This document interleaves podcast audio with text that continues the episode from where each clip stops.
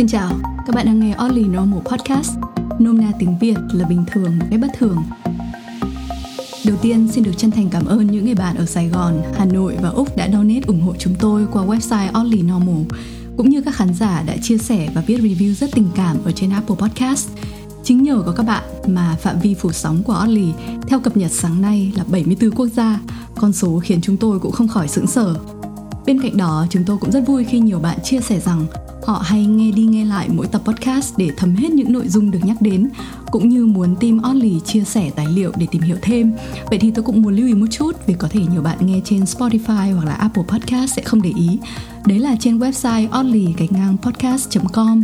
Mỗi episode đều có phần show note, trong đó chúng tôi thường nốt lại những concept chính và đính kèm link tài liệu hay video để các bạn tiện tra cứu. Đồng thời trên kênh YouTube của Oddly Normal, các episode cũng đang được clipping thành các đoạn nhỏ để các bạn có thể tiện nghe hơn. Tiếp theo, tôi muốn xin lỗi vì đã để các bạn đợi lâu. Số là năm nay nhân tiện Tết Nguyên đán trùng luôn với Valentine's nên chúng tôi om tập mới giờ mới lên sóng. Dĩ nhiên là vụ trèo khéo trống rồi. Cơ mà cũng mong chủ đề lần này sẽ giúp các bạn detox khi mà cả thịt mỡ dưa hành lẫn mỡ chocolate ngào đường đang được ngày đêm phân phối tới các điểm nóng, hứa hẹn mang đến cảm giác hưng phấn mộng mị bất chấp cái bi ai của đại hội thảm sát gà hàng loạt sắp diễn ra trên quy mô lớn tại thiên đường xã hội chủ nghĩa của chúng ta. Thế thì như rất nhiều bạn đã tiên đoán trên Facebook và Instagram của Oddly Normal, chủ đề lần này có dính dáng đến sex, love, giáo dục khai phóng và rất nhiều những cái tưởng chừng như không liên quan khác nữa. Và có lẽ lần này tôi đoán được tại sao các bạn lại nhạy bén đến vậy. Ta thấy là không một tuần nào trôi qua mà trên thế giới không có một ấn phẩm mới về sex nhu cầu đọc về sex của chúng ta có lẽ chỉ kém nhu cầu thực hành nó mà thôi. Và vì vậy nên rất nhiều người có lẽ sẽ cho rằng chủ đề này đã được đông tây kim cổ từ hàn lâm cho đến giới thường dân như chúng ta am hiểu tường tận. Ấy thế mà hình như không phải vậy. Khi lướt qua đinh lễ ở hà nội Nguyễn Văn Bình ở Sài Gòn hoặc các trang thông tin và fanpage khá nổi ở Việt Nam, chúng tôi thấy có một cuốn sách về sex bestseller thường xuyên được đem ra trích dẫn một cách hùng hồn tên là Sex at Dawn hay tiếng Việt dịch là Tình dục thuở hồng hoang. Anh Nát bạn tôi bảo, có rất nhiều người bạn của anh đọc xong cuốn này cảm thấy cực kỳ tâm đắc, coi nó như là Bible để mang đi tán gái. Tuy nhiên, đây lại là một tác phẩm đã ăn rất nhiều gạch đá từ giai cấp nhiều chữ ít kinh nghiệm của hội nhóm số 7, phe từ bản dễ chết. Vậy nên dù biết trước là Bon Chen vào đây kiểu gì cũng dính đạn lạc, tôi vẫn quyết tâm ép bằng được anh Quang và Trang là những người bạn tử tế, dễ bắt nạt của mình đi tìm hiểu thực hư xem đúng sai thế nào. Tranh cãi chính xung quanh cuốn sách cũng như episode lần này là câu hỏi xã hội chúng ta có phải và có nên là một cái công xã lang trả hay không? Podcast này không cấm trẻ em dưới 13 tuổi. Chào anh Quang, chào Trang. Chào Vân, chào các bạn. Um, mình thì không biết là mình có tự tế thật không, nhưng mà mình đúng là dễ bắt nạt thật. Mình không hề có ý định và không hề có ham muốn để đọc quyển này các bạn. Mà Vân ép mình đọc bằng được. Tệ lậu hơn nữa là nó ép mình đọc tiếng Việt để lấy thuật ngữ để làm podcast? Ừ trang ạ. Vân, nó không chỉ ép một mình em thôi đâu, nó còn ép cả anh nữa này. Mấy ngày hôm nay là anh cũng phải lên mạng thường xuyên để đọc thêm về những cái chủ đề về tình yêu, rồi thì tình dục thì là ngoại tình. Đấy, mà em biết thì là những cái này nó đòi hỏi sự nhạy bén. Ừ. chính những cái từ khóa mà em phải học ở trong tiếng việt thì nó cần có sự nhạy bén. Thì anh thấy lạ là tự nhiên thấy người ta rộ lên là TBT không sai, rồi TBT là nạn nhân. Ừ, rồi TBT 8 năm rồi không còn lấy nổi một cái danh phận thì anh thấy bảo quái thế sao? Ngay trước thềm đại hội đảng mà. Người giới trẻ người ta lại liều lĩnh như thế, lại có thể nói là tổng bí thư đến 8 năm rồi không không có danh phận. Thế thì sau đấy thì anh mới tìm hiểu ra thì anh mới bảo à hóa ra là TBT này không phải là tổng bí thư, mà lại là tên của một cái cô ca sĩ. Và cái ờ, cô này thì gần đây cô rất là nổi lên bởi vì một cái sự cố về chuyện tình yêu, hôn nhân gì đó. À thế em biết rồi, đó là chuyện tình yêu của sếp em. Đúng không? Đấy, để thấy là cái việc mà tìm hiểu các cái từ khóa cũng như là tìm hiểu các cái thuật ngữ uh, để mà làm cái postcard này thì đối với anh nó cũng là cả một cái thử thách. Đấy, thế mà nói vui vậy thôi nhưng mà uh, bởi vì cái postcard này thì là nó nó nói về sex thế cho nên là uh, mà đã nói về sex rồi thì chắc chắn là phải bắt đầu một số những cái sex joke kinh điển đúng không? Thì bọn em có biết uh, những cái ví dụ nào không? Um, em nghĩ là nếu mà nói về sex joke kinh điển ở Việt Nam á thì chắc chắn là phải nhắc đến cái chuyện về câu đố da trắng vỗ bì bạch của Hồ Xuân Hương trong chuyện Trạng Quỳnh đó, đúng không cậu? Ừ, đúng rồi, ở Việt Nam thì uh, chúng ta đều biết về cái sự kỳ diệu của da trắng vỗ bì bạch rồi đúng không? thế còn ở bọn tây quang ấy thì mỗi cái giờ sinh học ờ, uh, tôi thấy là giáo sư thì hay kể một cái câu chuyện như thế này. Ngày xưa ngày xưa người sao hỏa đến thăm trái đất. Người trái đất rất là bất ngờ về cái sự viếng thăm này đem ngư lôi tên lửa đạn đạo ra dàn sẵn đón chào. Tuy nhiên người hỏa tinh thì uh, hóa ra lại rất tuyệt vời hai bên vô cùng ăn ý, trở thành bạn hữu tri kỷ để học hỏi về hành tinh của nhau. Thời tiết ở đây thế nào? Thể thao ở đó ra sao? Rồi thì công thức món trứng tráng là gì? Cuối cùng khi mà hai bên đã đủ thân thì họ mới hỏi nhau cái câu hỏi mà ai cũng sốt ruột ngóng chờ từ những ngày đầu. Đấy là, thế công để em bé như thế nào? Hai bên bàn luận và đi đến quyết định một loạt các symposium và hội thảo khoa học được tổ chức cùng lúc trên nhiều quốc gia. Tất cả mọi người đều nín thở ngóng chờ xem live cái sự kiện có 102 này. Nói thật là không khác gì cái hồi Neil Armstrong lần đầu đặt chân lên mặt trăng. Thì người sao hỏa sẽ biểu diễn trước. Thì để mà làm cái điều đó người ta đã dọn trống một cái sân vận động và các hỏa nhân lục tục đi vào. Họ trèo lên, đứng trên đầu nhau, xếp chồng thành một cái cột cao. Mũi họ nhấp nháy đổi màu liên tục hơi nước bắn ra thành tia qua những cái lỗ ở trên người. Có tiếng rít và ngay lập tức phụt ra từ trong không trung một hỏa nhân baby đỏ hỏn như na cha, khác mỗi cái là không mặc khố và có sức tu. Thế thì đội trái đất thấy vậy rú lên như thấy bóng vào không thành. Trong khi Chủ tịch Liên Hợp Quốc bắt đầu ra phát biểu, ồ chúng tôi thật là ngưỡng mộ cái concept này, thì các cái ông tiến sĩ loài người đã nhanh chóng dụ hỏa nhân baby vào nhà chơi đồ hàng để cho nó làm thử Marshmallow Challenge. Tiếp theo thì ờ, sẽ đến lượt loài người. Có một cặp đôi tình nguyện và thay vì một cái sân vận động thì người ta dọn trống một cái sàn thi đấu quyền Anh loại nhỏ. Hội sao hỏa ngồi xung quanh, nay nịt gọn gàng, video camera sẵn sàng chỉ chờ bấm nút mà thôi. Đấy, thế thì tất cả bắt đầu. À, cặp đôi vào cuộc rất là nồng nhiệt và hoàn thành với một mớ mồ hôi nhảy nhụa vào phút cuối. Thế thì à, cử tọa hỏa tinh hò reo. Ồ, loài người quả là bất tận, các chiêu trò của các ông quá là hay ho. Thế nhưng mà này, bọn tôi có một câu hỏi thế em bé đâu? Thì uh, người trái đất điềm tĩnh trả lời à 9 tháng nữa nó mới ra cơ. Hỏa nhân sững sờ hỏi tiếp thế sao đoạn cuối các ông vội thế? Tại sao why so rush tại sao mà đó đó. Ok. Thế thì um, hỏi luôn hai anh em câu hỏi đấy đi. Là tại sao đoạn cuối các cặp đôi lại vội thế? Bây có ba phương án như này. Phương án một Họ làm như vậy vì khao khát nhiệt thành muốn cống hiến cho lợi ích của nhân loại. Phương án 2, bởi vì họ muốn tối đa hóa số lượng bản sao mã gen di truyền để lại nói giống cho thế hệ sau. À, và phương án 3, họ làm thế tại vì nó sướng. Hmm. Tớ chọn phương án 2 nhá, là để uh, tối đa hóa số lượng uh, bản sao của mình cho thế hệ sau. Thế á, anh thì Ờ, anh không nghĩ giống Trang đâu, theo anh thì đơn giản là chỉ vì sướng thôi. Ok ạ, cái vấn đề mà chúng ta đang có ở đây với hai bạn ấy, nó là phân biệt giữa proximal và ultimate explanation cho một cái hành vi. Thì dịch nôm na uh, proximal có nghĩa là cái lý do ủy nhiệm và ultimate là cái lý do tối thượng. Thế thì uh, lý do tối thượng ấy, đúng như bạn Trang bạn nói, đấy là tạo hóa khiến ta sướng, ta làm việc đó để cuối cùng truyền lại mã gen cho đời sau thế còn cái lý do ủy nhiệm mà khiến cái đoạn cuối đôi này hung hục vội vàng ấy à, là bởi vì họ thấy sướng khi làm thế. Lúc đấy thì chả có ai tính nhầm xem là hmm, mình sẽ để lại được bao nhiêu bản sao nhỉ? Xong rồi thì à, tăng tốc hùng hục lên để tạo ra em bé 9 tháng sau đấy cả. Thì thực chất ấy, uh, với con người cũng như các cái loài động vật ấy thì cái thứ mà motivate nó nó là cái lý do ủy nhiệm này này tức là cái cảm giác sướng mà thôi. Có một cái phân phách nữa là hầu như tất cả các động vật có xương sống thì đều quan hệ tình dục cùng một kiểu. Nhưng mà nó nó sẽ có twist một chút nó thay đổi tí xíu thôi gọi là cho có bản sắc loài và không lẫn lộn làng trạ lung tung sang các cái loài khác. Tức là uh, nó sẽ đều có cái pelvic thrust ấy, là cái động tác ưỡn xương chậu huyền thoại của Michael Jackson mà ngày nay chị em lúc đi tập gym hay được dạy cho ấy. Rồi thì orgasm này cực khoái việc uh, xuất tinh rồi thì cái phản xạ làm cho lưng võng mông cong ưỡn lên gọi là lordosis reflex mà chỉ có ở nữ ấy thì mấy cái đó gọi là fixed action patterns, nôm na nó là mẫu hành vi cố định. Thì chẳng hạn, cái hành vi cố định của nam sẽ thúc đẩy cái việc tiết ra chất kích thích trong cơ thể người nữ, khiến cho nữ thực hiện cái hành vi cố định của họ.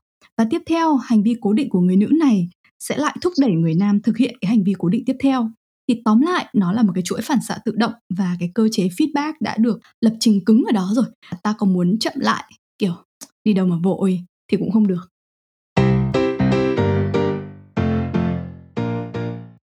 Thì nói đùa thế thôi nhưng mà bây giờ quay lại cái chủ đề chính của podcast ngày hôm nay là con người có lang trạ hay không.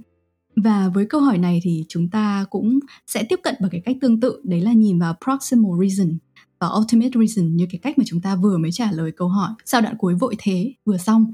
À, có nghĩa là chúng ta sẽ hỏi vì sao lại sướng? Nói đến cơ chế của sự sướng. Và sướng để làm gì? Nói đến cái mục đích tạo hóa cho ta sướng để mà truyền lại mã gen và duy trì nói giống. Thế thì trước khi để anh Quang và Trang đi bếp thì tôi muốn giải thích một chút background cho các bạn đang nghe podcast. Cái thuộc tính lang trạ mà tôi nhắc đến ấy, thì nó là dịch nôm na từ cái từ tiếng Anh là promiscuity, tức là chỉ việc quan hệ tình dục với nhiều người. Và tại sao lại hỏi cái câu hỏi này? Đấy là vì trong cái cuốn sách mà chúng tôi nhắc đến ở trên cũng như một cái số cái ờ, tranh luận gần đây thì có ý kiến cho rằng thể chế một vợ một chồng nó là giáo điều là áp bức tính dục con người và chúng ta cần được tự do để trở lại về cái bản chất tự nhiên của mình.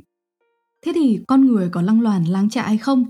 Nhìn vào cách giao phối kết đôi một cách thuận tự nhiên thì chúng ta là polygamy hay là monogamy. Nếu mà nhìn vào thế giới động vật thì ta thấy là các cái loài động vật thường được phân loại vào hai nhóm này một cách khá rõ ràng, đúng không cha?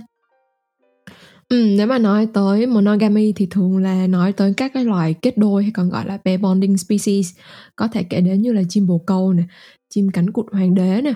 Um, theo tôi biết thì còn có ở một số loài sói hoặc là rái cá nữa. Với cái đặc điểm chung á, là giống đực và giống cái nó sẽ không quá khác nhau về cân nặng thể chất ờ, màu sắc bên ngoài và thậm chí là tuổi thọ.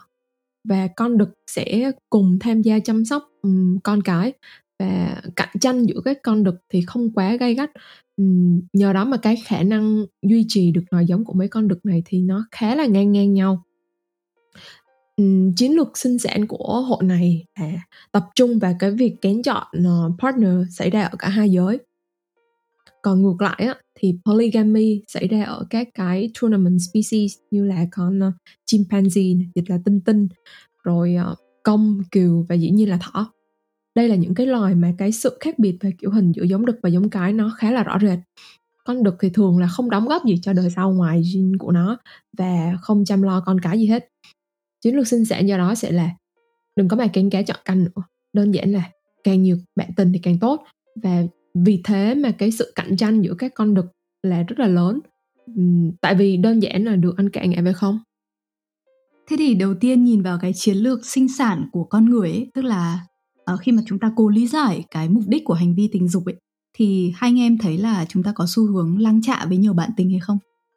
Ừ, theo anh thì là uh, loài người có cái xu hướng lang trạ với nhiều bạn tình. Ví dụ như nếu như chúng ta xem những cái phim trên ờ, Netflix ấy, mô hình hóa những cái xã hội của người Bắc Âu xưa kia đấy thì ta thấy là thời đó nhiệm vụ sinh sản của phụ nữ thì nó rất quan trọng nó không chỉ đơn thuần là để tạo ra một cái thế hệ mà nó còn để củng cố sức mạnh của bộ lạc người Viking xưa kia thì cần có nhân lực để phục vụ cho các cái hoạt động đánh cá, trải lưới và quan trọng hơn là tiến hành thảo phạt cướp bóc ở trên đại dương. Thế thì cái cuộc sống lênh đênh ở trên biển khơi và đối mặt với những cái trận chiến sinh tử khiến cho nhiệm vụ sinh đẻ ở trong các bộ lạc nó trở thành yếu tố sống còn. Một phụ nữ thì có thể có con với không chỉ là một người đàn ông mà bản thân người đàn ông cũng không ngừng khát khao có được những đứa con nối dõi với những cái bà vợ khác nhau ở trong cái series đó thì có một cái đoạn là ông tộc trưởng ông ấy trên đường chinh chiến thì có gặp một cô gái xinh đẹp thì ông ấy mới say mê cái vẻ đẹp của cái cô gái đó. Thế nhưng nếu mà để ý thì ta sẽ nhận thấy rằng là đằng sau cái tình yêu đấy thì nó còn khắc họa cái ý thức về việc là đẻ ra được những cái đứa con mà có cái tương lai tốt đẹp, nó khỏe mạnh, hoặc là nó sẽ dẫn dắt được cái bộ tộc của mình đi lên. Này thế thì cái cô diễn viên mà ta vừa nhắc đến thì là một cái nữ diễn viên và người mẫu gốc áo, có cái thể hình rất là lý tưởng. Cái thể hình đó thì nó toát lên khả năng làm mẹ cũng như là khả năng sinh nở và truyền lại cái cái mã gen ưu việt như thế cho cái thế, thế hệ tiếp theo. Do đó theo anh nghĩ thì ở các xã hội xưa kia thì cái sự trung thủy ta thấy nó cũng là nền tảng cho xã hội với sự phân công nhiệm vụ vai trò rõ ràng. Một người đàn ông thì sẽ bảo vệ cho người vợ và những đứa con. Tuy nhiên đôi khi là để đẩy mạnh cái sự phát triển về dân số nhân lực đặc biệt là trong chiến tranh thì sự lang trạ vẫn diễn ra ờ, như đòn bẩy cho các tộc người trong phim thì nó có rất nhiều những cảnh mà có những cái nhóm dẫn đầu cướp biển chỉ toàn là anh chị em cùng cha khác mẹ hoặc là cùng mẹ khác cha. Ờ, còn ờ, khi nhìn vào cái hiện thực lịch sử thực tế của chúng ta thì câu trả lời nó cũng là có bởi vì là các vị vua chúa thì cũng người ta càng có quyền thì người ta càng có nhiều vợ nhiều con. Thế nên xét về cái khoản duy trì nòi giống là có cái sự thành công rực rỡ. Ừ, thế nhưng mà anh ơi trên đời có được mấy ông vua hả anh? Mình phải nói về dân thường chứ ừ, ok bây giờ cứ cho là việc duy trì nói giống. Để càng nhiều càng tốt là một trong những cái mục tiêu cơ bản của tiến hóa nói chung đi.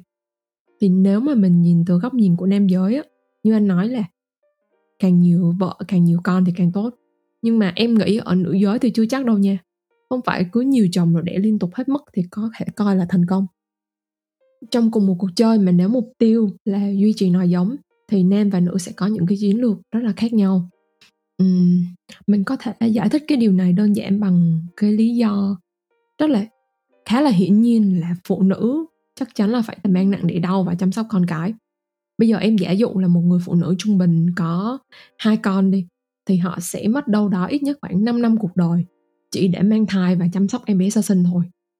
Và ngược lại ở nam giới thì cái chi phí này chắc chắn nhẹ nhàng hơn rồi. Ít ra là anh sẽ bớt được cái khoản mang thai và phục hồi sau thai kỳ rồi thế nên là để truyền lại cái gen của mình càng nhiều càng tốt thì nam giới có thể chọn, ok lăn loàn nhiều nhất có thể. Còn phụ nữ thì dù có muốn cũng khó mà đạt được mức độ như đàn ông. Ok, cái mà Trang vừa mới nói đến ấy, nó là cái khoản đầu tư số 1 trong thương vụ duy trì nói giống đúng không? Đấy là để có con thì đàn ông cho tinh trùng, còn phụ nữ thì cho trứng. Và về cấu tạo sinh học thì tinh trùng nó có rất là ít cellular content, tức là để tạo ra nó sẽ không tốn nhiên liệu sinh học mấy và có thể tạo ra hàng triệu triệu con cùng một lúc. Còn trứng thì ngược lại, số lượng có hạn thêm cái việc mang nặng đẻ đau cực kỳ tốn sức lực nữa. Thế nên là trên lý thuyết số lượng con mà một người phụ nữ có thể có nó sẽ bị giới hạn bởi số lượng trứng trong cơ thể của cô ta cũng như là uh, cái sức khỏe của chính cô ta.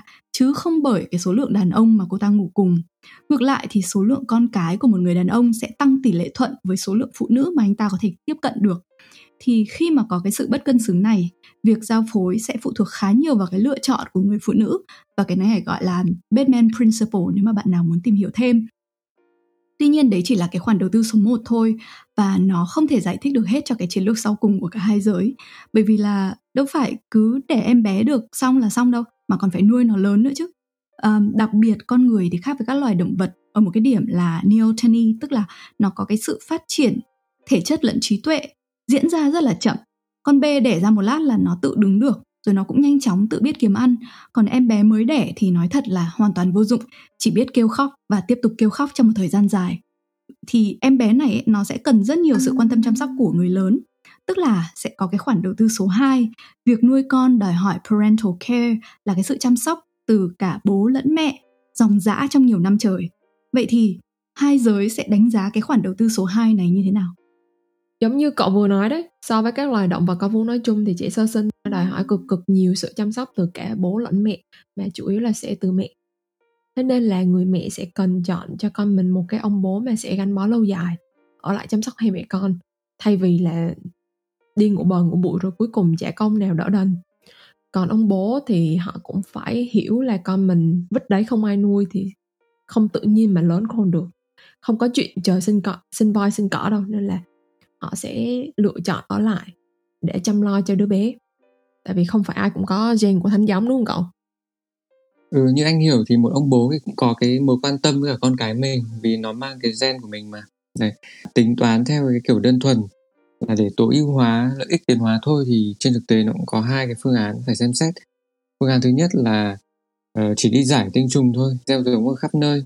Ừ, nhiều nhất có thể, rồi sau đấy có thể là chuồn luôn và chẳng cần phải chăm lo cho đứa nào hết.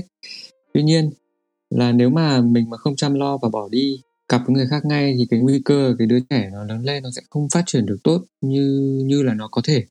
Nên là anh ta lại phải cân nhắc giữa cái nhu cầu muốn lăng loàn để có nhiều hậu duệ hơn với cái nguy cơ về chất lượng của những cái hệ thống hậu duệ đấy nó không được cao, khó mà hoàn thiện được cả về thể chất lẫn tinh thần để mà có thể tiếp tục truyền lại cái cái mã gen của cha cho đời sau được. Đấy, thì đấy là phương án thứ nhất. Còn phương án thứ hai thì nó không đơn giản là cố gắng tối đa cái số lượng mà thôi, mà phải cân bằng giữa số lượng và chất lượng để đạt được hiệu quả tốt nhất cho cái mục đích duy trì và phát triển nòi giống. Tức là sẽ phải đầu tư nguồn lực để cùng với cả cái người mẹ nuôi cái đứa con lớn lên. Thì ở đây ta thấy là cái chi phí phải trả vừa là cả tiền bạc lẫn cả cái thời gian mà cái người bố người ta phải đổ vào tuy nhiên là các em cũng biết là đàn ông thì cũng có một cái rủi ro lớn. Đấy là mình không biết là mình có phải là cha của đứa trẻ hay không. Tất nhiên là bây giờ thì người ta có nhiều cách để mà biết rồi. Đấy, nhưng mà gần đây thì mới mới được như thế thôi. Chứ còn trong hàng triệu năm thì các ông bố không thể nào có thể chắc chắc chắn được. Bởi vì là mình có đẻ nó ra như là mẹ nó đâu. Đấy.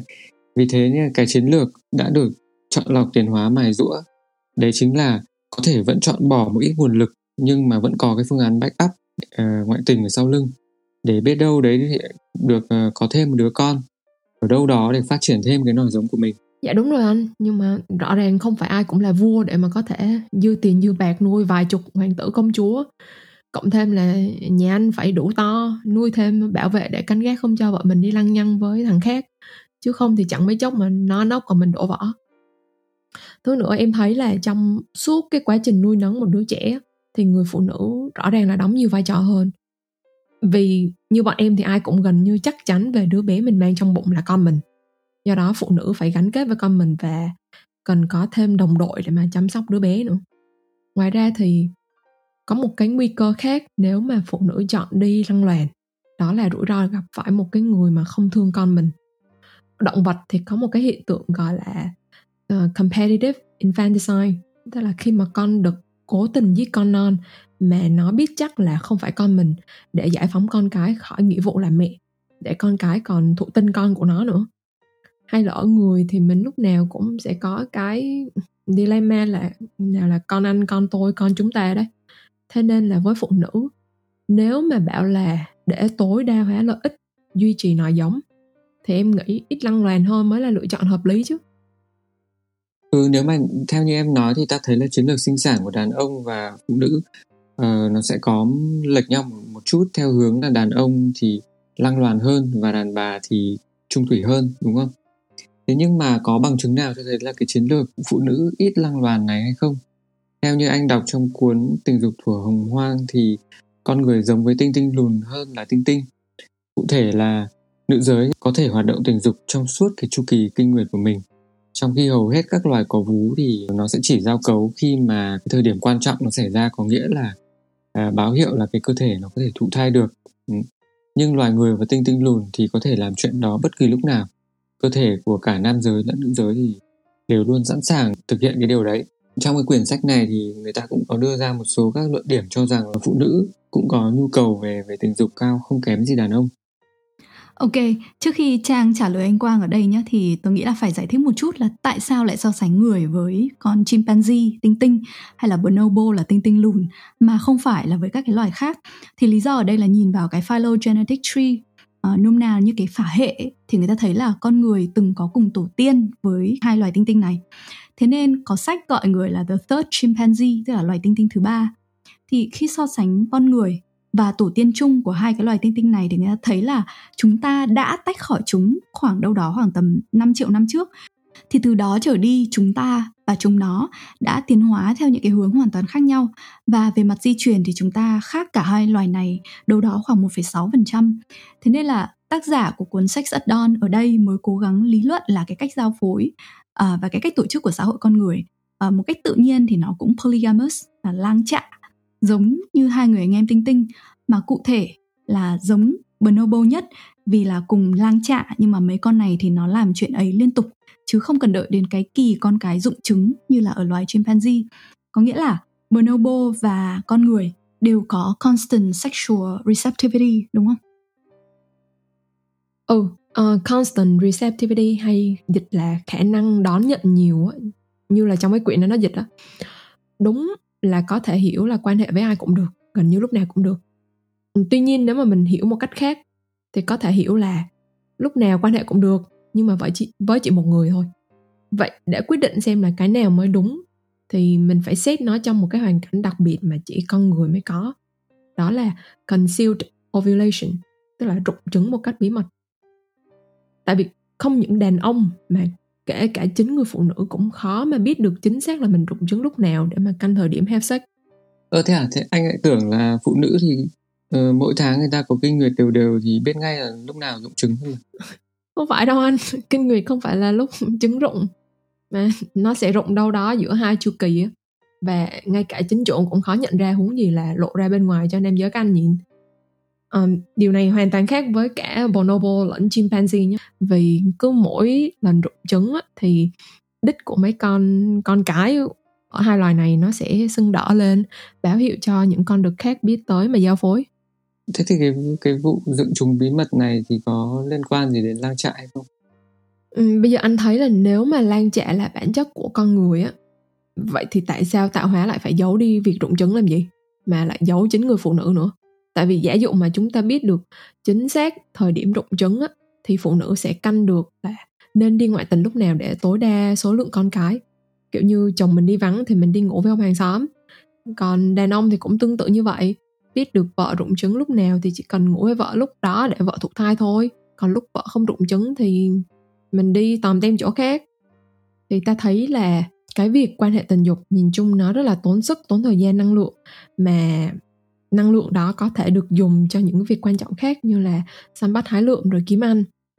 Vì thế nên động vật thường nó chỉ have sex khi mà con cái rụng trứng thôi nên là cái dấu hiệu rụng trứng này nó phải rõ như ban ngày. Ừ, con người thì khác. Trong tổng số những cái lần quan hệ thì tỷ lệ thụ tinh được rất là thấp vậy mà chúng ta vẫn làm thường xuyên. Có nghĩa là gì? Có nghĩa là cái việc quan hệ thường xuyên này nó không hoàn toàn chỉ với cái mục đích là thụ tinh để duy trì nòi giống vậy thì đặt cạnh nhau ba yếu tố ở đây. Nhắc lại là rụng chứng bí mật nè, tỷ lệ thụ tinh thấp nè, nhưng lại liên tục sẵn sàng cho việc giao phối. Thì ta sẽ thấy là cái sự sẵn sàng đó chưa chắc là để cho chúng ta có thể lan dạ. Biết đâu việc quan hệ nhiều lần với một người nó giúp chúng ta gắn bó hơn với người đó thì sao?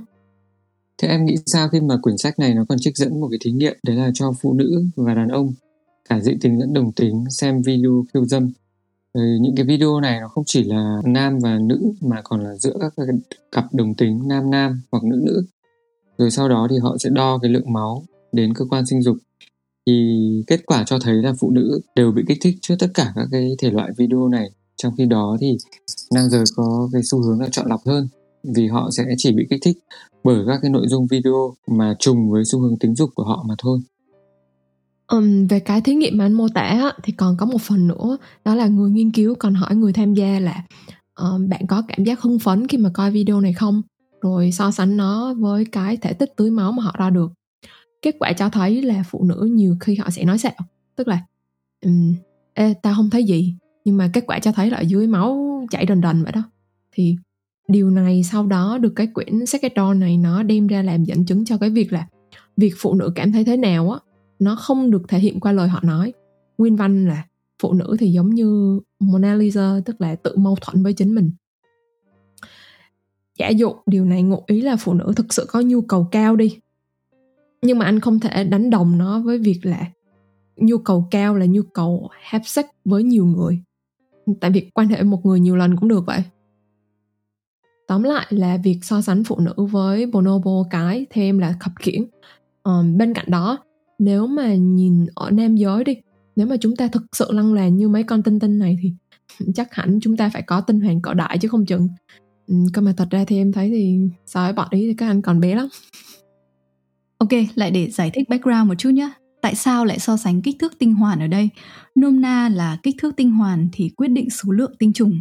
Với các loài lang trạ như chimpanzee chẳng hạn thì kích thước tinh hoàn trên tỷ lệ cơ thể nó là rất là lớn vì với mấy con này sự thành công về mặt tiến hóa của nó ấy, chỉ là cạnh tranh với các con đực khác để mết với nhiều con cái nhất có thể hoặc đưa nhiều tinh trùng nhất có thể vào cơ thể con cái để mà thắng được đội quân của các con đực khác đúng không? Thế nên là nó sẽ cần sản xuất được cái nguồn tinh trùng đông đảo và tinh nhuệ. Với các loài pair bonding thì ngược lại, con đực nó không cạnh tranh bằng số lượng tinh trùng dồi dào mà bằng cái khả năng chăm sóc con của nó. Bởi vì là đời nó gắn bó với một con cái, chứ không phải là 200 con cái. Nên là nó sẽ không cần quá nhiều tinh trùng. Hay nói cái khác là không cần cái tinh hoàn to đến thế. Thế thì khi so sánh đàn ông với các cái loài linh trưởng anh em ấy, thì người ta nhìn vào tỷ lệ kích thước tinh hoàn trên kích thước cơ thể. Và thấy là cái tỷ lệ này nó bé hơn cái hội tinh tinh lang trạ rất là nhiều nhưng lại lớn hơn cái hội gorilla hoặc là orangutan vì những cái con này nó hép sách ít thường xuyên hơn chúng ta. Ừ, thật ra thì hồ sơ tinh hoàn của người cũng to đấy mà chẳng qua là bây giờ nó nó, nó nhỏ lại thôi. hiện tại thì nam giới có dương vật to hơn hẳn mấy cái con mà bọn em vừa nhắc đến thêm vào đó là dù tinh hoàn nó chỉ ở cái size cỡ trung bình nhưng mà lại vượt trội ở khả năng sản xuất tinh trùng trên một đơn vị nếu so với cả bonobo và và chimpanzee nên rõ ràng là con người có khả năng để, về thể chất để thực hiện việc lan trạ còn gì? Cái đó là người ta còn quan sát thấy tinh hoàn đang dần nhỏ lại, cả về kích thước lẫn khối lượng. Cộng thêm là làm giảm cái sản lượng tinh trùng. Điều này có khả năng là do những cái thể chế tôn giáo hoặc là xã hội áp đặt. Con người phải sống một vợ một chồng. Ít quan hệ nên là nó bị teo bớt đi. Nó cũng giống như là cái gì mà mình không dùng thì nó nó tiêu biến đi thôi. Quy luật rất là cơ bản ở trong cái thuyết tiến hóa cuối cùng thì chế độ một vợ một chồng nó khiến cho sự cạnh tranh giữa những cái đội quân tinh trùng của nhiều người đàn ông trong một cơ thể người phụ nữ không còn nữa. Những cái biến đổi tiêu cực này thì có khả năng được di chuyển sang thế hệ sau nên có thể đấy chính là lý do vì sao mà con người ngày càng bị giảm khả năng sinh sản thì sao? Ừ, em đồng ý với anh. Với cái quan sát là nam giới có nhiều tiềm năng về mặt sinh sản hơn những gì mà họ thực sự sử dụng. Nhưng mà cái chuyện thay đổi kích thước tinh hoàn hay là giảm số lượng tinh trùng á không thể kết luận là điều đó chỉ do thay đổi về thói quen tình dục được, hay là vì chế độ một vợ một chồng? Em nghĩ là cái kết luận mà hai tác giả này cho rằng là monogamy nó đang thu nhỏ hai quả cà của nam giới là quá sớm và quá thiếu bằng chứng để có thể mạnh miệng như vậy.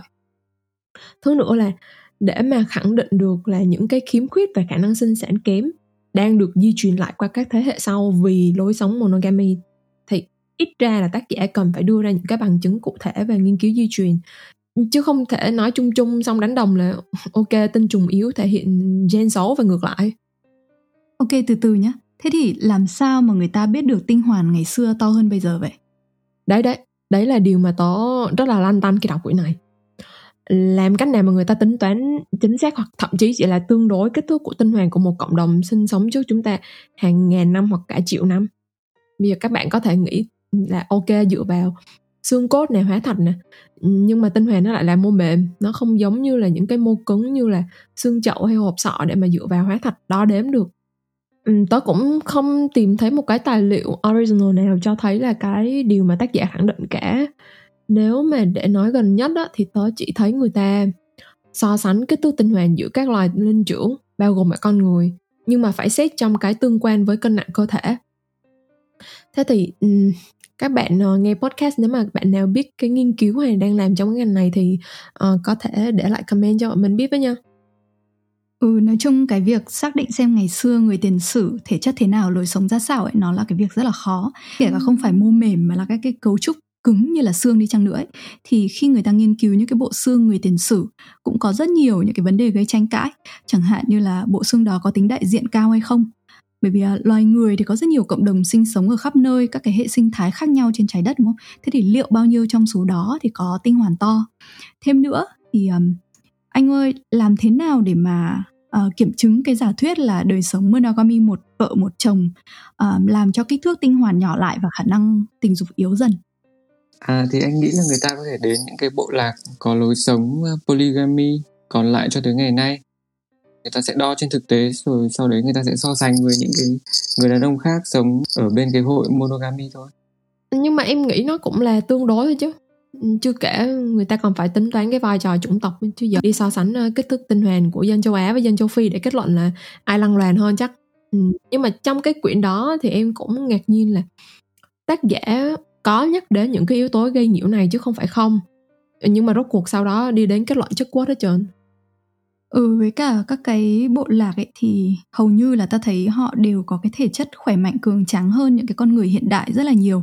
Bởi vì là những cái yếu tố như kiểu người hiện đại thì có sedentary lifestyle là cái kiểu sống mà cố định ở một nơi, ít di chuyển, cái gì cũng sẵn và không phải vận động thể chất nhiều để mà kiếm ăn. Rồi thì cái chế độ ăn uống hay là sự đa dạng về thực phẩm nó cũng rất là khác nhau vậy thì nhiều khi cái khác biệt về kích thước tinh hoàn ấy nó lại do lifestyle chứ không do cái thói quen tình dục thì sao nói chung là cảm giác có rất nhiều những confounding factors ở đây đúng không Ừ, tớ cũng nghĩ vậy. Chính vì thế mà các nghiên cứu hiện đại mới chỉ dừng ở mức là phỏng đoán thôi. về những cái đoạn trích mà anh quen nhắc đến trong mấy quyển ờ, tình dục tỏ hồng hoang á, về kích thước và xu hướng nhỏ lại á, theo tớ là không chính xác 100%. Ừ, thế các em giải thích thế nào về một đặc điểm của con người mà rất giống với những cái loài linh trưởng có xương hướng lăng loàn? Đó là cái tiếng rên khi mà hép sách. cái tiếng rên này nó rất là đặc biệt nó khiến cho những cái con đực nghe thấy là là bị hưng phấn đấy là cảm thấy dạo dực khắp toàn thân. Với con người cũng vậy. Ví dụ như là bọn anh mà nghe thì thì biết ngay. Cái này theo em biết là nó gọi là female vocalization. Và đúng là nó làm cho nam giới hăng hái lên đặc biệt là khi quan hệ. Um, nhưng mà cũng bình thường một cách bất thường con người cũng là loài động vật duy nhất mà uh, quan hệ ở chỗ kín còn mấy con kia nó làm ngay nơi công cộng mà À ừ thì đành rằng là ở chỗ kín nhưng mà cái tiếng rên đấy nó rất là phổ biến ở các loài linh trưởng lang trạng và nó cho thấy là chỉ bằng cái tiếng kêu này thì cái con cái nó đã kích động các cái con đực trong bầy cạnh tranh với nhau để giành cơ hội giao phối với nó. Ừ. Trên thực tế là nếu mà thực sự muốn giấu thì cớ gì mà con người lại phải mạo hiểm để mà kêu to như vậy? Theo em kêu là vì không kiềm chế được anh ạ. à, nói vậy thôi nhưng mà em nghĩ là uh, nếu mà nói phụ nữ kêu lên để kích động đàn ông cạnh tranh với nhau để giành cơ hội giao phối ấy, thì cảm giác nó hơi gượng ép lý do là vì nhìn vào hình thái xã hội thời tiền sử ấy, thì ta sẽ thấy nó là một nhóm săn bắt hái lượm, gồm một vài cái các cái gia đình nhỏ lẻ sống cùng với nhau, đúng không? Thì các cái nhóm này họ sẽ cần hợp tác để làm rất là nhiều thứ. Chẳng hạn như là đi săn các loài thú lớn, hung dữ này, hoặc là nuôi trẻ con. Nhớ là nuôi human baby bây giờ khó nhọc thế nào thì cái thời đó nó còn khó nhọc gấp trăm ngàn lần như thế. Thế nên ta mới thấy là dù vài gia đình sống chung gần gũi như vậy, thì sẽ có rủi ro partner của mình tăng tiệu với cái thằng bạn mình thế nhưng, đong đếm thiệt hơn thì cái giải pháp cuối cùng mà ta quan sát thấy được ấy, vẫn là họ sống gần gũi và hợp tác với nhau. Nhưng dụng chứng thì bí mật và sex thì ở chỗ kín, để phần nào tránh kích thích mấy đối tượng ở gần. Tưởng tượng phụ nữ dụng chứng mà mông đít sưng đỏ như khỉ, rồi hép sách lộ thiên ấy, thì anh bảo cái đám tiền sử này nó có đánh nhau vỡ đầu chảy máu ra không? Đấy chính vì thế mà khi tranh cãi xem cái mating system của loài nào gần với con người hơn thì có những cái nhà khoa học đã tranh cãi rằng uh, nhìn vào cái cách xã hội tiền sử được tổ chức gồm vài gia đình nhỏ hợp tác với nhau ấy rồi thì cái chiến lược sinh sản của rồng đức và rồng cái nó khác nhau uh, cả cái tiêu chuẩn kép muốn bạn tình của mình trung thủy nhưng mà mình thì hở ra vẫn có thể đi ăn vụng của con người ấy. nó giống với một số loài chim hơn là giống với hai người anh em tinh tinh nói chung ấy thì trong chọn lọc tự nhiên tạo hóa đã thiết kế ra những cái design tương tự nhau ở rất nhiều loài khác nhau và cái này gọi là convergence trong sinh học tiến hóa. Thế nên khi so sánh, em nghĩ là không nên áp đặt. Chúng ta không phải là tinh tinh. Ừ thế thì cũng có thể là người ta hạn chế lăng loàn để giảm bớt cạnh tranh, nhưng mà phải phải tưởng tượng là nếu như không còn cạnh tranh về sex partner nữa, nếu mà xã hội đồng lòng thay đổi, đồng ý chia sẻ của anh cũng là của tôi chẳng hạn thì có phải là xã hội nó sẽ bớt đi những cái xung đột hay không? Đấy. Ờ, như như các em nhìn vào bọn tinh tinh lùn ấy, chủ trương của chúng nó không khác gì khẩu hiệu phản chiến trước đây như là make love not war chẳng hạn. Tóm lại là nhìn vào cái mô hình xã hội đầy tự do và đầy tình thương của bọn bonobo này thì uh, nó khiến cho anh cảm thấy là chẳng phải chúng ta cũng nên quan hệ nhiều hơn và chia sẻ nhiều hơn hay sao? Em thì không nghĩ là share được đâu tại vì con người mà luôn luôn muốn là của anh thì là của tôi nhưng mà của tôi thì vẫn là của tôi. Anh quan chắc chưa xem clip đánh ghen bao giờ. Nếu mà con người mà tiến hóa đến mức là ok share nhau bạn tình thì youtube làm gì có mấy clip kiểu chị áo vàng mấy triệu view.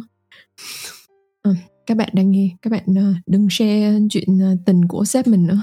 Các bạn share youtube only đi các bạn. Anyway quay lại chuyện uh, ghen tuông đi. Thì bây giờ em uh, em sẽ uh, giả lập một cái thí nghiệm khá là kinh điển. Điều gì sẽ làm anh và vân khó chịu hơn trong hai điều sau đây? Thứ nhất là hình dung bạn tình của mình xây dựng mối quan hệ tình cảm sâu sắc nhưng không bao gồm tình dục với người khác. Khoan khoan khoan là sao? Nói tiếng người đi.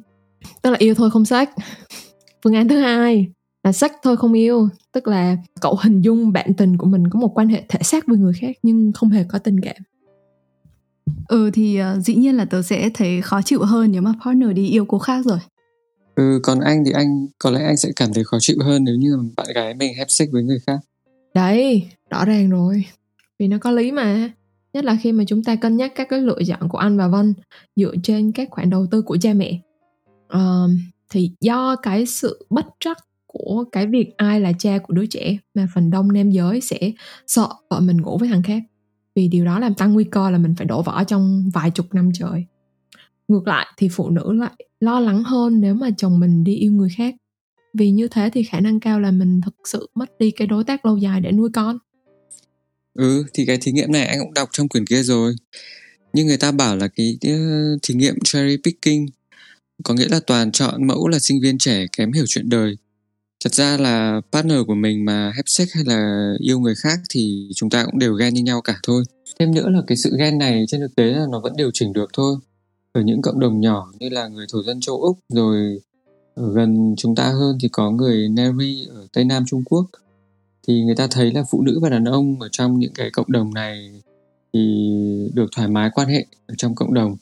Và đứa trẻ sinh ra thậm chí sẽ gọi tất cả người đàn ông trong làng là cha và cái việc mà giữ khư khư bạn tình cho riêng mình thì sẽ bị coi là một cái sự ích kỷ. Thậm chí là người Marin Anim ở Melanesia còn có một cái quan niệm rằng là để đảm bảo cho một đứa trẻ có thể được sinh ra một cách thuận lợi thì cô dâu sẽ phải quan hệ với đâu đó 10 người bên nhà họ hàng bên nhà chồng ấy, trong cái đêm tâm hôn. Đấy, nếu mà nhà chồng đông quá thì có khi phải chờ đến hôm sau làm tiếp. Um, cô dâu khổ nhỉ nhưng mà trở lại vấn đề thì em không nghĩ là nhà nghiên cứu chủ động chọn đối tượng sinh viên trẻ kém hiểu chuyện đời cốt chỉ để tạo ra cái kết quả khác biệt như vậy ngay từ đầu đâu. Thứ nữa là trong cái nghiên cứu đó thì tác giả cũng không hề dùng cái lập luận hay kết quả này để mà suy diễn, áp đặt lên những cái đối tượng lứa tuổi và đặc điểm xã hội khác. Còn trở lại những trường hợp về cộng đồng tình thương mến thương mà anh nói á, thì em thấy nó chỉ quan sát thấy ở những cái khu vực nhất định thôi và thường là nhỏ và biệt lập và những cộng đồng này thường có thứ nhất là những điều kiện đặc biệt dẫn đến cái cách tổ chức xã hội như thế. Thứ hai là thường xuyên có những cái luật lệ hay là những thần thoại, giai thoại để giúp cho cả một cái cộng đồng đồng lòng mà thực thi. Thì cái mô hình kiểu đó liệu có áp dụng được cho những cái cộng đồng to hơn ở những vùng điều kiện sinh thái khác biệt và văn hóa, trình độ khoa học, kỹ thuật cao hơn hay không? Thì là một cái câu hỏi đó nhé ví dụ ờ, như là cái cộng đồng đa phu ở tây tạng sống gần dãy himalaya thì là trường hợp một phụ nữ lấy nhiều chồng. Nhưng cô ta không lấy bừa bãi, mà thường là sẽ lấy anh em trai trong cùng một nhà. Lý do là để giải quyết cho cái vấn đề khan hiếm đất đai, người ta không hề muốn chia nhỏ tài sản ra. Và một phần là cũng để kiểm soát cái số lượng trẻ em sinh ra và nâng cao cái khả năng sống sót của trẻ. Thì cái chế độ đa phu như vậy á, thì nó thích hợp cho cái cộng đồng ở môi trường khắc nghiệt tài nguyên khan hiếm đó không có nghĩa là nó nên được scale up lên cho toàn thể xã hội. Em nghĩ đây mới là ví dụ của cherry picking nè. Ở đấy cái uh, ví dụ về polygamy của anh Quang và Trang lấy nó đều rất là hay. Nó thể hiện là những cái cộng đồng polygamy thì nó thường là những cái cộng đồng nhỏ, mọi người biết nhau hết và có cái sự hợp tác khá bền chặt. Và nếu ta để ý kỹ một chút thì sẽ thấy là các cái hành vi tình dục này nó đều có một cái điểm chung. Là nó không hẳn là lang trạ bừa bãi, tung tóe mà người ta hay chọn quan hệ với những người mà có họ hàng, dây mơ dễ má với nhau. Và điều này rất là hợp lý nếu mà chúng ta giải thích bằng cái inclusive fitness theory của Bill Hamilton. Tức là đúng, mục đích của tiến hóa là để cái gen của bạn có thể có nhiều bạn sao nhất có thể. Nhưng bản sao của gen thì không chỉ là con cái mà còn là anh em họ hàng nữa. Thế nên ta mới có cả individual selection chọn lọc cá nhân và kin selection tức là chọn lọc dựa theo dòng dõi. Thì tương tự như ví dụ của hai bạn ấy thì um, trường hợp cái cộng đồng Naya ở phía nam Ấn Độ uh, phụ nữ cũng có thể có rất nhiều partner cùng lúc hoặc là liên tiếp. Và dĩ nhiên là không ai biết cha đứa trẻ là ai thế nên những cái người đàn ông Naya này thay vì sống với vợ mình hoặc là chăm lo cho những cái đứa trẻ mà có thể là con của anh ta thì họ lại chọn sống cùng với chị gái và chăm sóc cho con của chị gái. Bởi vì ít nhất thì anh ta cũng chắc chắn là mấy đứa cháu này có một phần tư gen của anh ta. Ừ vậy thì cứ coi là lang trạ. Ừ, nhưng mà có chọn lọc theo họ, họ hàng đi. Nhưng như thế cũng vẫn có nghĩa là lang trạ chứ không còn là trung thủy một vợ một chồng nữa đúng không? Thêm nữa là kể cả những xã hội khác lớn hơn như là ở các cái vùng đồng bằng đất đai rộng lớn chủ phú đi nữa thì các em thấy là cộng đồng nào mà chả có cái hiện tượng ờ, polygamy nhất là cái việc đàn ông lấy nhiều vợ phần lớn các cộng đồng trên trái đất đều có hiện tượng polygamy đặc biệt là đàn ông lấy nhiều vợ. Nhưng phần lớn đàn ông trong các xã hội polygamy này lại là monogamous tức là chỉ có một vợ thôi. Thì một lý do đơn giản đấy là không phải ai cũng có tiền để nuôi một dàn bồ đàn thê tử như vậy. Sau Agricultural Revolution, xã hội làm nông nghiệp ở quy mô lớn, bắt đầu phân hóa giai cấp, có tầng lớp thu thuế của dân để nuôi cung tần mỹ nữ thì cái hiện tượng một ông nhiều bà này nó mới phổ biến hơn hẳn. Tóm lại là loài người rất là linh hoạt chúng ta đi khắp nơi định cử rất nhiều vùng địa lý rồi thì hệ sinh thái khác nhau ở trên trái đất nên là cách sống cách tổ chức xã hội và dĩ nhiên là hành vi tình dục thì nó cũng thể hiện cái sự linh hoạt nhất định để mà phù hợp với các cái điều kiện môi trường sống như vậy Thực ra thì có một cái giả thuyết nữa để giải thích cho việc tại sao monogamy nó là hình thái chủ đạo trong xã hội con người chứ không phải là polygamy. Nó liên quan đến một cái giai đoạn rất là đặc biệt trong cuộc đời người phụ nữ. đó là giai đoạn họ mãn kinh và trở thành bà nội bà ngoại. Đầu tiên thì từ cái quan sát thực tế và lý luận thống kê người ta thấy là với các cái loài sinh sản hữu tính á, thì tỷ lệ đực cái trong một cộng đồng thường là khoảng 1-1. Đây là cái tỷ lệ ổn định và tại sao nó ổn định thì các bạn có thể đọc thêm cái Fisher's Principle về sex ratio. Um, thế thì bây giờ chúng ta cùng tưởng tượng là việc mà anh Quang đi có tìm được vợ hay không á là nó phụ thuộc vào hai việc. Thứ nhất là có bao nhiêu đối tượng đang cạnh tranh văn Quang và thứ hai là có bao nhiêu phụ nữ đang ở và trong cái độ tuổi sinh sản lúc đó.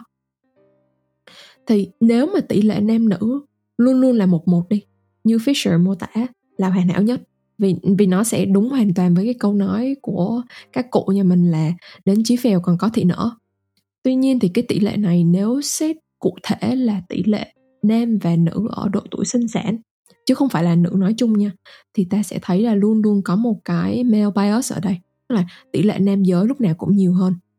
Ừ, vì sao lại thế? Anh nghĩ là đàn ông thường chết sớm hơn mà đấy còn chưa kể là ở trong chiến tranh nữa đúng là đàn ông có thể chết sớm hơn nhưng mà xét về độ tuổi sinh sản á, thì phụ nữ lại có mãn kinh tức là họ kết thúc cái giai đoạn sinh sản sớm hơn đàn ông.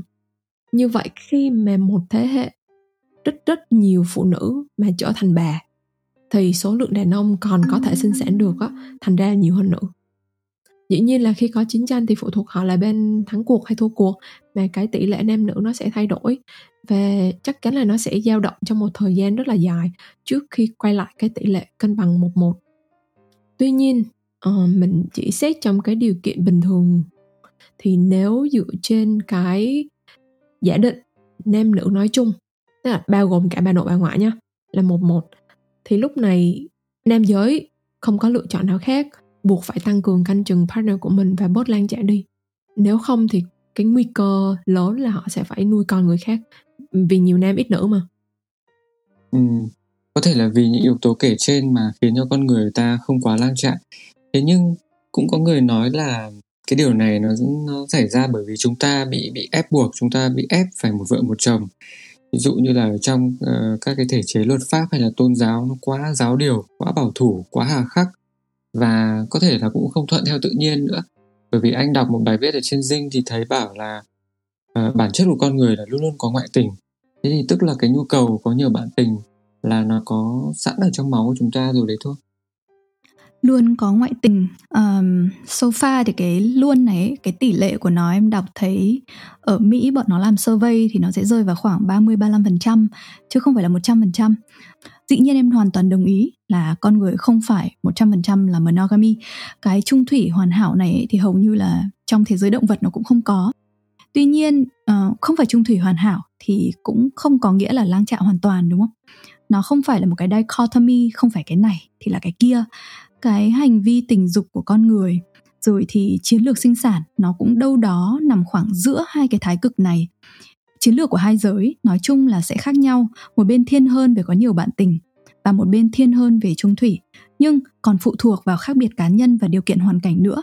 Tóm lại thì người ta xếp loài người vào cái dạng là serial monogamy, tức là thường thì ta sẽ có một cái mối quan hệ một một trong một thời gian. Rồi nếu thay đổi thì sẽ kết thúc cái mối quan hệ đó và chuyển sang một cái mối quan hệ một một khác. Tuy nhiên trong mỗi giai đoạn một một này, một số cá nhân có thể có mixed reproductive strategy, tức là vừa một một vừa ngoại tình để mà tối ưu hóa thành công về mặt sinh sản. Hoặc là như kiểu um, họ có thể kiếm một cái bảo hiểm trong trường hợp partner của mình có thể bỏ mình mà đi vậy. Tuy nhiên điều này không có nghĩa là tất cả chúng ta đều thế. Và một điều quan trọng nữa ngoại tình và cơ chế kiểm soát ngoại tình gồm cả các cái quy tắc đạo đức và những cái, thậm chí là hà khắc dã man nhất như là khâu bộ phận sinh dục của phụ nữ lại, thì nó đều là evolution strategy. Tiến hóa không chỉ quan tâm đến số lượng bản sao, mà còn quan tâm đến việc các bản sao này có hợp tác với nhau để đi tiếp đến tương lai một cách dài hơi hay không. Vậy nên là mới thường có hai chiến lược tiến hóa song song kiểm soát lẫn nhau và tồn tại ở tất cả các xã hội. Nó giống như là hiếp dâm và luật lệ cấm hiếp dâm, hay là chiến tranh và các hiệp ước hòa bình. Những phát ngôn như kiểu là con người ai trả thế, đàn ông hay trả thế, nên là hãy giải phóng xã hội cho nó tự do đi thì liệu là nó có hơi bị ngây thơ hay không? có sự tồn tại của ngoại tình, của hiếp dâm, của chiến tranh ở tất cả các cộng đồng người trên trái đất. Liệu điều đó có nghĩa là ta nên hợp pháp hóa nó để cho nó thuận tự nhiên hay là không? Nói như vậy không phải là ý muốn biện minh cho những cái thể chế hà khắc áp bức, thế nhưng mà cái việc mà chúng ta vẫn tiếp tục thương lượng cái khế ước xã hội của cộng đồng mình để cho nó văn minh cho nó nhân bản hơn không đồng nghĩa với cái việc là đạp đổ và rũ bỏ tất cả. Mọi người có thể đọc câu chuyện về Chesterton Spence là tại sao cái rào chắn nó lại ở đó để mà hiểu thêm về cái sự khác biệt này. Ừ, tóm lại là về cái quyển sách cái đo này thì em thấy là hai tác giả sẽ cố gắng truyền tải hai thông điệp chính. Thứ nhất là bản chất con người và tổ tiên của loài người không phải là monogamy.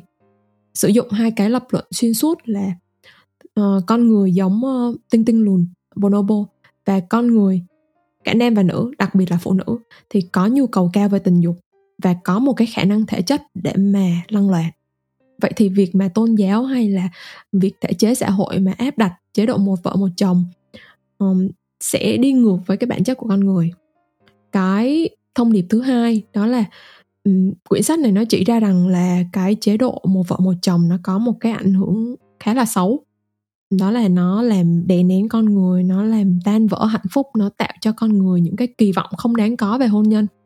Vậy thì em nghĩ vấn đề trong những cái lập luận này á là họ cố phản chứng monogamy để chứng minh polygamy mới là đúng. Ok con người không phải là pure monogamy nhưng mà cũng không lăng loàn lan trả như cái cách mà cuốn sách này nó thể hiện. Và trong thực tế thì con người có vẻ là như vân nói ở giữa và những cái kết luận xoay chiều bẻ lái đánh đồng này có thể là một trong những cái lý do tại sao quyển sách này ăn quá nhiều gạch đá như vậy. Ừ, một cái phân phách ờ, khá là vui là cái nhà tâm lý học ờ, Christopher Ryan ờ, tác giả của cuốn này khi mà lên podcast trò chuyện với Joe Rogan về cái đống gạch đá đó thì anh ta có nói rằng là um, thôi giờ thì tôi cũng không tranh cãi với những người đó làm gì. Cuốn sách thì giờ nó có cuộc đời riêng của nó rồi và tôi nghĩ là mình nên tránh cho mình khỏi những cái thị phi của nó Ừ mà này vẫn là cái bài báo trên dinh mà anh đọc đấy thì tác giả có nhắc đến các cái loài động vật có vú gần với chúng ta. Những loài mà con đực vung vãi tinh trùng nhiều nhất. Chúng cũng có uh, cái gọi là imprinted gene tồn tại với mục đích thúc đẩy cái sự cạnh tranh của bào thai chỉ khi cái bào thai ấy là con của chúng. Thì câu này anh hoàn toàn không hiểu nó, anh không, không, không hiểu nó nghĩa như thế nào cả. Con người cũng có cái imprinted gene giống như các cái loài lang trạng này đúng không? Ok ạ, à, để mà hiểu về cái genomic imprinting này ấy, thì sẽ cần nắm được ba cái concept cơ bản. Thứ nhất là kin selection, chọn lọc theo dòng dõi của Bill Hamilton mà em nhắc đến lúc nãy ấy. Thì tức là để tối đa số lượng bản sao cái gen của anh thì ngoài cách anh tự đẻ con nuôi con thì còn có thể giúp đỡ người thân của anh để mà họ thành công về cái mặt này do đó mà một cá nhân có thể hy sinh lợi ích của mình để mà tối đa lợi ích của cái gen qua cái con đường họ hàng, tùy thuộc theo là người họ hàng này gần gũi đến đâu trên cái cây gia phả. Thế thì như cậu nói về mặt di truyền thì một đứa bé nó sẽ liên quan 100% với chính nó nè 50% với bố hoặc mẹ nó. Nếu mà anh chị em ruột thì cũng liên quan 50% với nhau, còn trường hợp mà anh chị em cùng cha khác mẹ thì chỉ 25% vậy thì mối liên quan mà càng sâu đậm phần trăm càng cao thì càng được coi trọng càng dễ hy sinh cho nhau đúng không? Chính xác có thể tóm tắt bằng một cái câu đơn giản như thế này đấy là tôi sẵn sàng hy sinh tính mạng mình cho hai người anh em ruột hoặc là tám anh chị em họ. Khái niệm thứ hai ấy, thì là parent of spring conflict của Bob Travers có nghĩa là tồn tại xung đột lợi ích giữa con cái và bố mẹ. Ví dụ bào thai sẽ muốn có được nhiều dinh dưỡng từ cơ thể người mẹ hơn là cái mức mà cơ thể người mẹ sẵn sàng đầu tư. Bởi vì là cơ thể người mẹ thì còn cân nhắc đến cái sức khỏe của chính mình cũng như những cái đứa con sau này nữa. Thế thì cái hiện tượng tiểu đường thai kỳ ấy, ta biết là insulin nó là hormone điều tiết cái lượng đường trong máu của bà mẹ đúng không? Vậy thì tiểu đường thai kỳ chính là em bé thì muốn hấp thụ nhiều đường glucose nên cái nhau thai ấy, nó sẽ tiết ra hormone khiến cho cơ thể bà mẹ kém phản ứng và nhờn với insulin hoặc là nó tiết ra những cái enzyme để mà phân hủy insulin nhanh chóng. Thế thì khi không có đủ insulin, lượng đường trong máu luôn cao thì con sẽ được hấp thụ nhiều, còn mẹ thì sẽ bị tiểu đường thôi. Và cái khái niệm thứ ba thì là cái xung đột lợi ích parent offspring conflict này khi mà xét trong hoàn cảnh cạnh tranh, lợi ích giữa bố và mẹ vào cái thời điểm thai kỳ đó. Và đây là nghiên cứu của David Heck ở Harvard. Ông ấy thấy là trong trường hợp đa phu, phụ nữ có quan hệ và đẻ con với những cái người đàn ông khác nhau ấy, thì sẽ xảy ra xung đột lợi ích giữa người mẹ này và các ông bố của các em bé. Các ông bố sẽ mong con mình to khỏe hơn con của thằng khác. Các em bé cũng sẽ muốn nhiều từ mẹ hơn là mấy cái đứa cùng mẹ khác bố với nó. Thế thì cái điều xảy ra là xuất hiện một số những cái gen đặc biệt gọi là imprinted genes, mà nó sẽ có hai version. Một version được thừa hưởng từ bố, một version được thừa hưởng từ mẹ. Và ở em bé sẽ express cái version nào thì tùy trường hợp và tùy giới tính của đứa trẻ nữa. Thế thì cụ thể mấy cái imprinted genes này nó làm cái gì hả cậu? Imprinted genes thì nó thường là cái gen quy định hormone tăng trưởng hoặc là thụ thể của nó chẳng hạn như là cái à, uh, IGF-2 insulin like growth factor 2 và à, uh, IGF-2 receptor có vai trò quyết định cái tốc độ phát triển của bào thai ở trong bụng mẹ.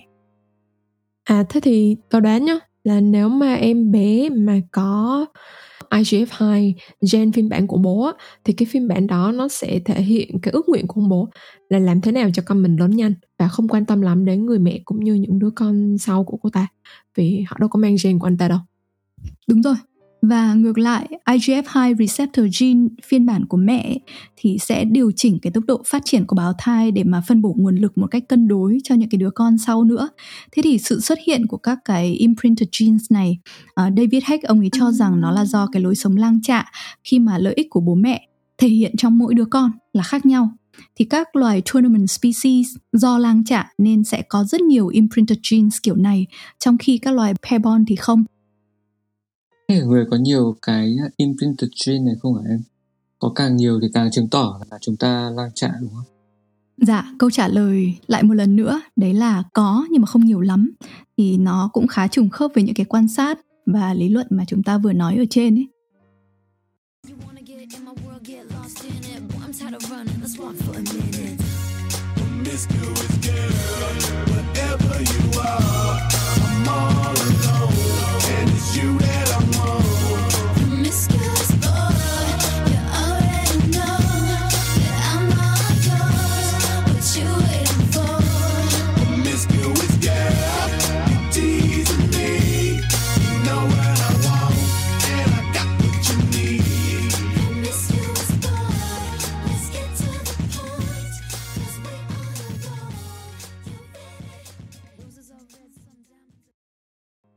Thế thì nếu chỉ tính đến con cái với cả duy trì nói giống thì nó sẽ như là vừa rồi các em nói là có thể là con người cũng không lang trạ lắm.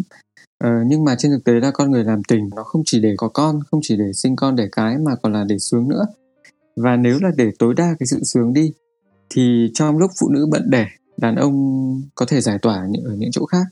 Còn cái trường hợp là người phụ nữ thì cái sự sung sướng của họ nó không bị giới hạn bởi số lượng trứng đúng không? Nếu thế thì nhiều bạn tình thì có khi cô ta càng được tận hưởng nhiều các cái cảm giác các cái kiểu khác nhau thì sao Ok nói đến sự sướng nhá, proximal mechanism thì sướng ở đây nó sẽ có hai khía cạnh là sướng về mặt thể chất và sướng về mặt tinh thần. Sướng về thể, thể chất thì chắc là phải nói đến uh, orgasm là cực khoái đúng không? Còn sướng tinh thần thì là nói đến cái cảm giác đê mê hạnh phúc tạo ra bởi các cái neurotransmitter là các cái chất dẫn truyền thần kinh nếu mà đã nói đến uh, orgasm thì cái orgasm bất thường ở nữ giới nó đã thể hiện phần nào là con người? Không phải là sinh vật lan dạ đến vậy rồi. Ừ, tại sao lại thế? Anh nghĩ là phải ngược lại chứ nhỉ? Bởi vì uh, ta thấy là nam giới thì cái ờ, orgasm của họ thường rất là ngắn. Tức là mấy anh này phải làm cho nó nhanh cho nó chóng để mà đi chỗ khác hoặc là để tránh bị gián đoạn hoặc là tránh bị ờ, chồng mấy cô này phát hiện ra chẳng hạn. Trong cái tình trường hợp là lang trạng còn với nữ giới thì orgasm nó sẽ kéo dài và càng lúc thì càng tăng. Uh, tức là cô ta sẵn sàng cho cái việc quan hệ với nhiều anh cùng một lúc làm gì? Đấy là một cách giải thích. Tuy nhiên là cùng là hiện tượng về orgasm đi mình hãy thử nhìn theo một cái lăng kính khác. Ờ, đầu tiên là mình hãy xem xét orgasm và chức năng của nó ở hai giới khác nhau như thế nào ở nam giới thì orgasm có một cái vai trò rất là rõ ràng và rất, rất là lớn trong việc giao phối. Vì nó thúc đẩy cái việc nam giới phải giải phóng được tinh trùng và đẩy nó vào âm đạo rồi tới tử cung của phụ nữ. Orgasm ở nữ giới thì nó không có vai trò rõ ràng đến vậy. Thứ nhất là tại vì không phải lúc nào nữ giới cũng có orgasm khi mà have sex. Nó thực ra khó để đạt được hơn là so với nam giới. Còn thứ hai là orgasm không nhất thiết phải có để mà đảm bảo cho một cuộc thụ tinh thành công ừ, thế nếu không có vai trò quan trọng đối với việc thụ tinh thì ờ, cái orgasm ở nữ giới nó có cái tác dụng gì thêm nữa hả? Um, thực ra đây là một cái uh, chủ đề khá là vừa khó mà vừa thú vị trong nghiên cứu khoa học. Um, sau bao nhiêu năm thì các nhà khoa học cũng uh, đưa ra một vài cái giả thuyết cho hiện tượng này. Nó có thể là um, orgasm ở nữ giới giúp giải phóng những cái hormone cần thiết cho việc gắn kết như là oxytocin và prolactin. Rồi um, việc mà co bóp trong uh, orgasm nó hỗ trợ phần nào việc tinh trùng có thể di chuyển và vượt qua những cái chướng ngại vật trên con đường đến với tử cung. Nhưng mà cũng có người lý luận là vì orgasm ở nữ khó đạt được hơn ở nam giới nên là phụ nữ họ sẽ muốn tìm kiếm một cái người đàn ông mà có thể đủ quan tâm tìm hiểu xem là cô ta muốn gì rồi cơ thể cô ta phản ứng như thế nào? Và nếu mà anh này muốn là trong khi mà quan hệ cả hai phải cùng cùng có orgasm và cố gắng để đạt được điều đó chứ không phải là chỉ chăm chăm xong việc của mình thì nó cũng thể hiện nhiều cái khả năng là người này là người mà có thể để gắn bó lâu dài uh, chăm lo con cái. Thế thì làm thế nào để nữ giới có orgasm? Tại sao âm vật phụ nữ lại nằm ở bên ngoài? Có một cái điểm rất hay đấy là ở nữ giới có thể có orgasm bằng cách kích thích âm vật từ bên ngoài để mà có clitoral orgasm mà không cần phải thực hiện giao cấu đúng không? Wow, nếu mà câu hỏi của cậu là làm thế nào để nữ giới có orgasm thì nếu mà đi research thì giống như là đi vào ma trận số liệu và paper vậy đó. Vậy thì nếu mà cố trích dẫn ra ở đây ừ, tớ nghĩ là không tránh khỏi việc cherry picking nhưng mà sau khi đọc rất là nhiều paper thì tớ thấy là ừ, có một cái điểm chung trong hầu hết các nghiên cứu là cái việc mà giao cấu bằng đường âm đạo tức là vaginal intercourse là không đủ để mà đảm bảo có orgasm và luôn luôn tồn tại khoảng ờ, từ 10 đến 20% phụ nữ trong hầu hết tất cả các nghiên cứu là chưa bao giờ trải nghiệm orgasm trong cái đời sống tình dục của họ.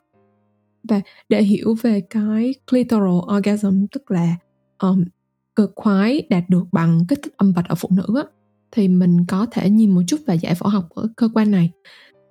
Đây là một cái cơ quan rất là đặc biệt vì nó là nơi có hơn 8.000 đầu tận cùng của dây thần kinh và nó được so sánh tương đương với lại giống như là đầu dương vật ở nam giới vậy đó. Thậm chí là cái số lượng dây thần kinh ở đây còn nhiều hơn số lượng dây thần kinh ở dương vật của nam giới nữa về bản chất thì âm vật và dương vật là cùng từ một cái developmental tissue đúng không? Sinh lý học của cái hiện tượng xuất tinh ở cả nam lẫn nữ thì cũng đều như nhau. Đấy là cái bước chuyển tiếp từ hoạt động của hệ thần kinh đối giao cảm sang hoạt động của hệ thần kinh giao cảm. Thì cái bước chuyển tiếp này ấy, nếu mà nó diễn ra quá nhanh ở nam thì sẽ dẫn đến là xuất tinh sớm. Còn nếu mà ở nữ, nếu mà nó không xảy ra thì phụ nữ sẽ không đạt được orgasm đúng không? Ừ chính xác đấy thế nên là việc kích thích âm vật cũng giống như là giao cấu trong âm đạo á, nó là một trong những cách để khiến phụ nữ có orgasm mà có một cái hay lắm nhá là trong cái quá trình mà nghiên cứu về mặt giải phẫu học của âm vật phụ nữ thì đã từng có những cái ý kiến rất là ngô nghê trong những cái thời kỳ trước những năm 90 ừ, bắt đầu từ cái việc là từ chối thừa nhận là sự tồn tại của nó. Tức là không có đâu cho đến việc nghĩ rằng phụ nữ chỉ trưởng thành khi mà orgasm chuyển từ âm vật vào trong âm đạo thôi. Nghe giống giọng Freud đấy nhỉ? Chính hắn chính hắn thêm một tranh cãi khác cũng gắn liền với um, âm vật đó là về điểm G. Có nghiên cứu cho rằng thực chất cái điểm G trong âm đạo á nó chính là cái mặt trong của cái âm vật thôi và mọi cái hình thái của orgasm đều ít nhiều liên quan đến cơ quan này hay chính xác hơn. Cả trong lẫn ngoài nó chỉ là một cái phức hợp gọi là CUV đấy thế thì nhìn vào những cái đặc điểm của orgasm ở phụ nữ từ chuyện là mình có thể lên đỉnh bằng việc kích thích từ bên ngoài rồi thì không nhất thiết là phải lên đỉnh để thụ tinh. Nhưng mà lúc nào con người cũng có thể have sex và orgasm không phải lúc nào cũng có thể đạt được mà phải cần một người bạn tình rất là chăm chút rất là hiểu mình. Thì từ đó ta có thể lý luận rằng là cái sự sướng ở phụ nữ này nó nó là một cái proxy cho cái sự commitment đúng không? Tức là nó có thể có vai trò quan trọng đối với việc gắn kết giữa một người phụ nữ và partner của cô ta. Ừ đấy cũng là một cách giải thích khá là thú vị. Vậy thì nếu mà chỉ xem xét thời gian lên đỉnh nam ngắn nữ lâu thì uh, người ta có thể lý luận là vì con người lang trạ thế nhưng mà khi suy xét thêm về mặt chức năng cũng như giải phẫu học của cái việc lên đỉnh này thì lại thấy là có thể có những cái cách giải thích khác mà kết luận lại hoàn toàn trái ngược. Tuy nhiên tôi thấy có một cái quan sát mà nó không trùng khớp với cái giải thích thứ hai mà cậu vừa nói. Đấy là việc phụ nữ có đạt được orgasm hay không ấy thì thường là phụ thuộc vào cái đặc điểm sinh lý cá nhân của cái người phụ nữ đó nhiều hơn là vào tài năng khéo léo của người đàn ông dĩ nhiên tài năng thì ờ, cũng đóng góp chứ không phải là không. À, tóm lại thì đây là cái chủ đề mà các nhà khoa học vẫn còn cãi vã và ném đá lẫn nhau. Bạn nào tự tin giải thích được ngọn ngành thì chuẩn bị tinh thần đi lãnh giải nobel hòa bình như là vừa.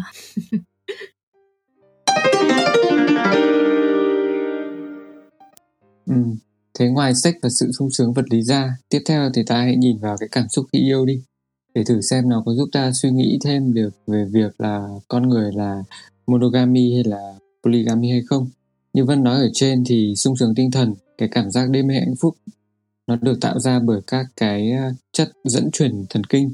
Thế thì những cái chất nào có liên quan đến cảm xúc yêu đương này? Cảm xúc yêu đương mà anh nói á, nó sẽ xoay quanh ba chất chính mà giờ mà mình nói ra đây thì các bạn sẽ thấy đâu đó quen quen vì nó được nhắc đến rất nhiều vô số lần luôn trong các cái thể loại sách self-help về hạnh phúc đó là bộ ba oxytocin, vasopressin và dopamine. Um, đầu tiên về oxytocin và vasopressin đi thì hai cái hormone này nó khá là giống nhau, đặc biệt là về cấu trúc vì bọn chúng đều được tổng hợp từ một nguồn. Uh, oxytocin hay còn được gọi với cái tên khác là hormone tình yêu rồi thì là cuddling hormone nó khiến cho con người có một cái cảm giác là gắn kết và tin tưởng lẫn nhau nhưng mà thực ra uh, khá là ít người biết đến cái vai trò quan trọng cơ bản của oxytocin là trong cái quá trình mà um, chuyển dạ hay là sinh em bé thì cụ thể là nó sẽ làm cho cái tử cung co bóp đẩy em bé ra. Nên là um, các bạn sẽ thấy là nếu mà mãi mà em bé không không ra được thì nhiều khi các bác sĩ sẽ tiến hành tiêm cho người mẹ một cái hoạt chất giống như là oxytocin để mà kích thích Ờ, thêm nữa là sau khi mà em bé đã ra đời rồi thì oxytocin nó còn giúp co bóp đẩy sữa ra ngoài cho em bé bú và thúc đẩy cái bản năng của người mẹ. Về mặt khiếu giác đi thì oxytocin còn giúp cho người mẹ nhạy bén với mùi của con mình hơn. Tổng hòa lại thì nó sẽ có một cái vai trò then chốt cho việc gắn kết giữa bà mẹ và trẻ sơ sinh. Ở điểm này thì vasopressin cũng có tác dụng tương tự nhưng mà nó ít rõ ràng hơn. Tuy nhiên, ở nam thì vasopressin nó có ảnh hưởng rất là nổi bật. Cụ thể là cùng với oxytocin nó cũng tạo ra một cái pair bonding uh, giúp gắn kết đôi lứa. Ngoài ra thì nó cũng thôi thúc cái bản năng của người làm cha chăm sóc cho con mình. Thứ nữa là nó khiến cho nam giới trở nên hung dữ hơn, gọi là aggressive hơn à. nếu mà có thằng khác đến quấy rối vợ mình. Cuối cùng là dopamine thì cái chất này nó đóng vai trò trong việc thúc đẩy một cái hành động có mục đích hay nôm na là nó khiến cho bạn thực hiện một cái hành vi nhất định.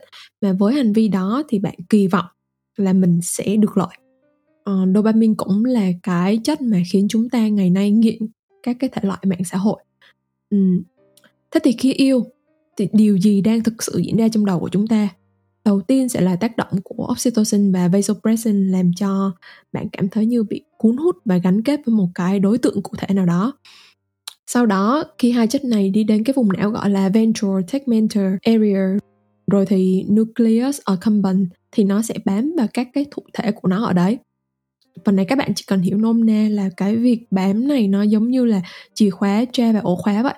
Thì cái điều này nó sẽ kích hoạt cái việc tiết ra dopamine ở cái vùng não này.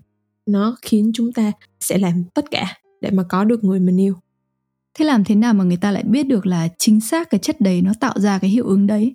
Bởi vì là một hormone thì có rất là nhiều chức năng. Chẳng hạn như cái vasopressin ấy thì nó còn có vai trò là giúp thận tái hấp thu nước đúng không? Ừ, thật ra thì mấy cái hormone này nó có nhiều chức năng lắm. Và một hormone thì thường là tác động trong cả một cái dây chuyền các phản ứng. Và những cái cảm xúc suy nghĩ hay là hành động mà chúng ta quan sát được chỉ là cái biểu hiện sau cùng của chuỗi phản ứng này thôi và để có thể đoán biết được phần nào đó chức năng của một hormone thì người ta có làm mấy cái thí nghiệm rất là vui. Uhm, giả dụ nha người ta sẽ uh, chọn hai loài gặm nhấm một loài lan chạ một loài trung thủy. Sau đó người ta nhận thấy rằng là hai cái loài này nó có một vài khác biệt về cái gen quy định của thụ thể cho oxytocin và vasopressin. Um, người ta sẽ tiến hành tráo đổi cái gen này ở hai loài thì sau đó thấy là cái bọn lan trẻ sẽ trở nên trung thủy và ngược lại. Tuy nhiên là cái sự khác biệt về gen này nó chỉ có những ảnh hưởng rõ rệt lên hành vi tính dục ở một số loài cụ thể. Uhm, nếu mà tiến hành nghiên cứu trên người đi vì thực ra rất là khó để mà đo đếm chính xác lượng hormone tại một cái cơ quan cụ thể nên thường là chỉ đo được hoặc là ước lượng được từ cái việc uh, xét nghiệm máu tức là đo cái nồng độ hormone trong huyết tương á um, ví dụ như người ta sẽ thấy là nồng độ của oxytocin sẽ tăng đột biến khi mà người phụ nữ sắp sửa chuyển dạ. Ngoài ra thì còn có một cái cách khác để nghiên cứu được là hormone hay là những cái chất dẫn truyền thần kinh này nó hoạt động như thế nào đó là quan sát các cái phim chụp não. Thế mình xem được là vùng nào đang uh, rực sáng hay là hoạt động hết công suất ấy. Ừ vậy thì tóm lại là khi nhìn vào những cái chất được gọi là love hormones này, hiểu được vai trò của oxytocin, vasopressin, dopamine, cái cách nó hoạt động, thì ta sẽ hiểu ra tại sao trong khoa học người ta lại nói là mother infant bonding is the base architecture of love, tức là tình yêu cũng như các cái tình cảm gắn kết xã hội với nhau. Nền tảng của nó chính là từ tình mẫu tử. Nó sử dụng luôn cái cơ chế sinh học của tình mẫu tử và cái việc sử dụng luôn rồi thì kết hợp chức năng này ấy, nó là một cái mô típ mà chúng ta liên tục nhìn thấy ở cái sinh học hành vi của con người. Giống như trong tập 1 tớ và anh Quang đã thảo luận à, khi mà nhắc đến hai cái cảm xúc là sợ hãi và ghê tởm vậy thì có thể thấy là tiến hóa nó không tạo ra cho con người một cái bộ não mới toanh mà là sáng tạo ra những cái chức năng mới từ cái đống wetware sẵn có. Và tình yêu nam nữ dựa trên nền tảng tình mẫu tử có vẻ là một cái sáng tạo rất là hay à, từ cái mục đích đơn giản là duy trì nòi giống à, để đẻ em bé và nuôi em bé cho tốt thôi. Thì những cái cảm xúc này nó đã tiến hóa không những khiến cho chúng ta kén chọn hơn trong cái việc lựa chọn partner à, khiến cho nam nữ gắn kết với nhau mà còn làm cho đàn ông sẵn sàng rời núi ngăn sông à, khiến cho đàn bà hy sinh tất cả vì gia đình tạo ra cái sự đồng lòng hợp tác trong cả cộng đồng. Rồi thì thậm chí tạo ra nghệ thuật và những cái giá trị tốt đẹp khiến cho con người à, cái xã hội của con người nó có thể phát triển vượt bậc như vậy. Vậy thì khi nghĩ đến tình dục và cái chuyện sướng lúc quan hệ tình dục ấy nó không còn giống như động vật là sướng để rồi đẻ nữa.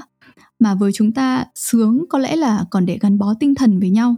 Cái đống oxytocin, vasopressin, dopamine cùng một loạt um, serotonin, endorphins được tiết ra mỗi khi đạt cực khoái đấy nó có thể trở thành nền tảng cho một cái mối quan hệ có ý nghĩa để mà giữ cho oxytocin level nó cao đều trong lâu dài đúng không?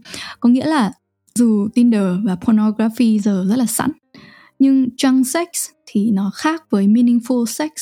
Không chắc chắn là tất cả chúng ta đều muốn được tự do have sex với nhiều người nhất có thể. Như kiểu là so sánh giữa ăn fast food với cả fine dining vậy. Ừ, thế thì anh thấy khi nói đến tình yêu thì ta không chỉ có tình yêu một một mà còn tồn tại cả mối quan hệ uh, polyamory tức là đa ái yêu nhiều người cùng một lúc. Thế thì cái cộng đồng đa ái này họ sẽ có quyền yêu nhiều và quan hệ với nhiều người chứ? Ừ, nhưng mà thực ra em nghĩ nhá đa ái nó khác với lan trạ lung tung chứ.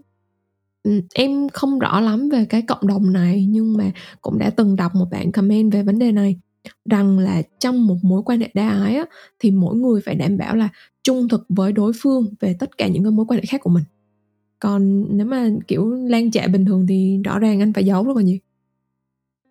Ừ, anh cũng có một người bạn từng ờ, từng trình bày đúng ờ, đúng như thế và và cái bạn đó thì cũng là một cái người mà uh, thuộc cái thuộc cái hệ polyamory này. Yeah, rõ ràng là không thể đánh đồng cái việc lắng trả, lăng loàn với đa ái được.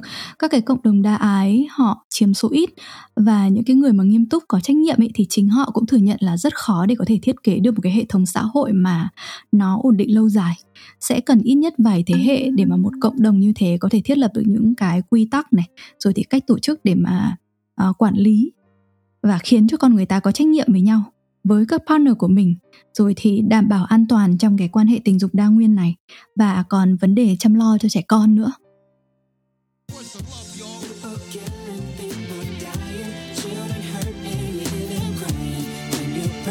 what you preach and what you turn the other cheek.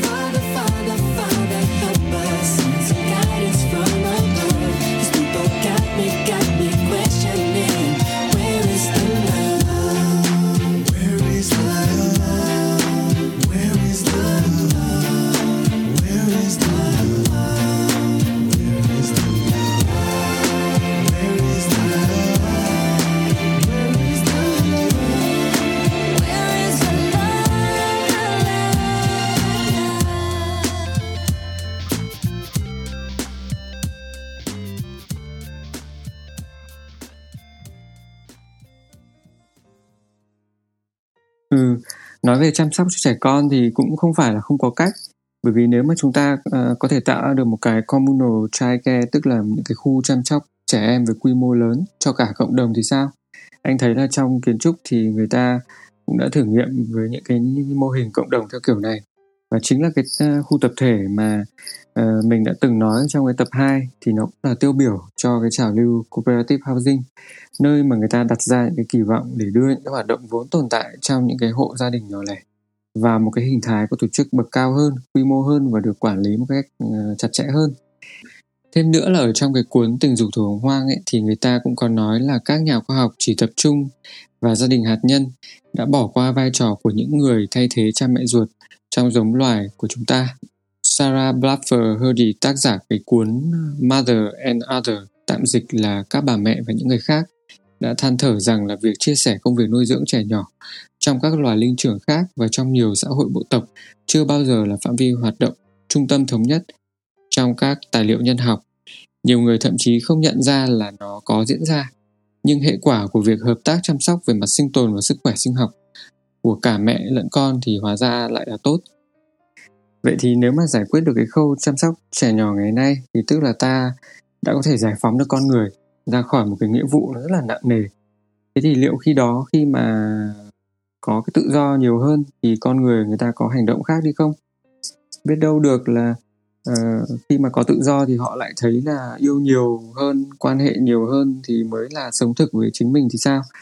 gần đây anh thấy là có rất là nhiều những cái phong trào trên thế giới người ta kêu gọi cái sự giải phóng này như là sex positive movement rồi thì là feminism 2.0 nơi mà thái độ cởi mở với việc quan hệ với nhiều người uh, casual sex sex ngoài hôn nhân nó như là cách mà một số người phụ nữ người ta chống lại cái sự bảo thủ và cấm kỵ áp đặt bởi đàn ông gia trưởng Đấy. và cái phong trào Black Lives Matter gần đây thì dù là đấu tranh cho phân biệt chủng tộc là chính của người da đen nhưng trên website của họ thì họ cũng đã từng nói rằng là họ phản đối mô hình gia đình hạt nhân nuclear family một vợ một chồng ở Việt Nam thì cũng có một số người có ý kiến cho rằng là cái tình yêu 3.0 mà nó làm cho bản thể của chúng ta cảm thấy thăng hoa thì nó không giới hạn ở một một và quần hôn hay là đa ái thì nó mới thực sự là cái xu thế mới. Ok, thứ nhất cái mà Sarah Hardy nói đến là các alloparent, tức là những cái người đóng vai trò tương tự như cha mẹ tham gia vào chăm sóc trẻ như là ông bà trong nhà hoặc là cô bác hàng xóm. Điều này không chỉ xảy ra ở các bộ tộc hay là linh trưởng mà còn ở một số loài chim và con người hiện đại nữa. Nhưng khi mà sự chăm sóc đến từ người ngoài thì cái này nó sẽ thường là reciprocal altruism, tức là có đi có lại. Và sự có đi có lại này đòi hỏi những cái người này sống gần nhau biết rõ nhau và hợp tác với nhau chứ không hề đề cập đến việc là nó có thể được scale up lên thành một cái công xã hiệu suất cao bằng việc thuê nhân sự lao động 8 tiếng một ngày. Thứ hai, việc Black Lives Matter kêu gọi giải tán mô hình Nuclear Family thì các bạn có thể quay lại episode số 11, Người Việt không gọi tôi là nigger. Trong đó có một đoạn nói về việc trong cộng đồng người da đen khi mà số lượng người đàn ông bị bỏ tù rất là nhiều thì sẽ tạo điều kiện cho những người còn lại tiếp cận nhiều phụ nữ hơn và đẻ nhiều con hơn trong khi lại không thể chăm lo cho tất cả. Thì những đứa trẻ này nếu không có được sự chăm lo dạy dỗ của người cha khả năng rất cao là sẽ lại gặp nhiều vấn đề và khiến cho cái rat race của cộng đồng này nó lại tiếp tục. Thêm nữa thì thật ra cái xu hướng mới này nó không mới đến thế đâu anh. Nó đã được kêu gọi hô hào từ rất lâu rồi bởi chính thần tượng của anh đấy. Ừ, là sao hả em trời một chàng cộng sản chân chính như anh Quang mà không để ý à? Như này nhá vào tầm à, giữa và cuối thế kỷ 19 ấy, thì có rất là nhiều người cộng sản có quan điểm phản đối cái thể chế gọi là gia đình và ủng hộ free love. À, có Charles Fourier này à, Robert Owen. Idea của hai ông này thì có ảnh hưởng khá lớn đến à, uh, Karl và Engels họ đều kêu gọi uh, abolition of the family tức là giải thể mô hình gia đình. Trẻ con thì được chăm nuôi trong công xã. Cả xã hội sẽ trở thành một cái gia đình lớn hòa thuận thay vì các gia đình nhỏ lẻ cạnh tranh với nhau.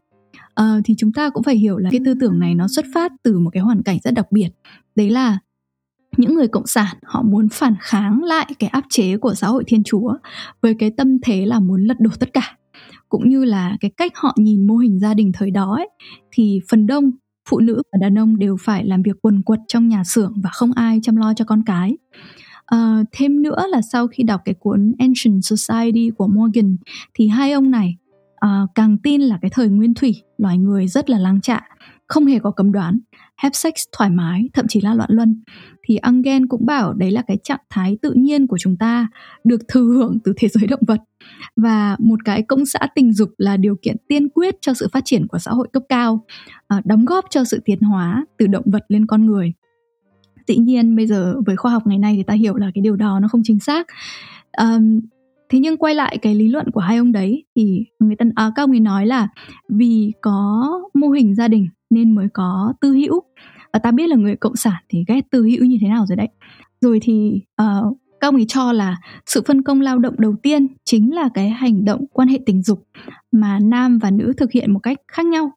Và tư hữu trong gia đình xuất hiện với cái việc là phụ nữ và trẻ em trở thành nô lệ của đàn ông.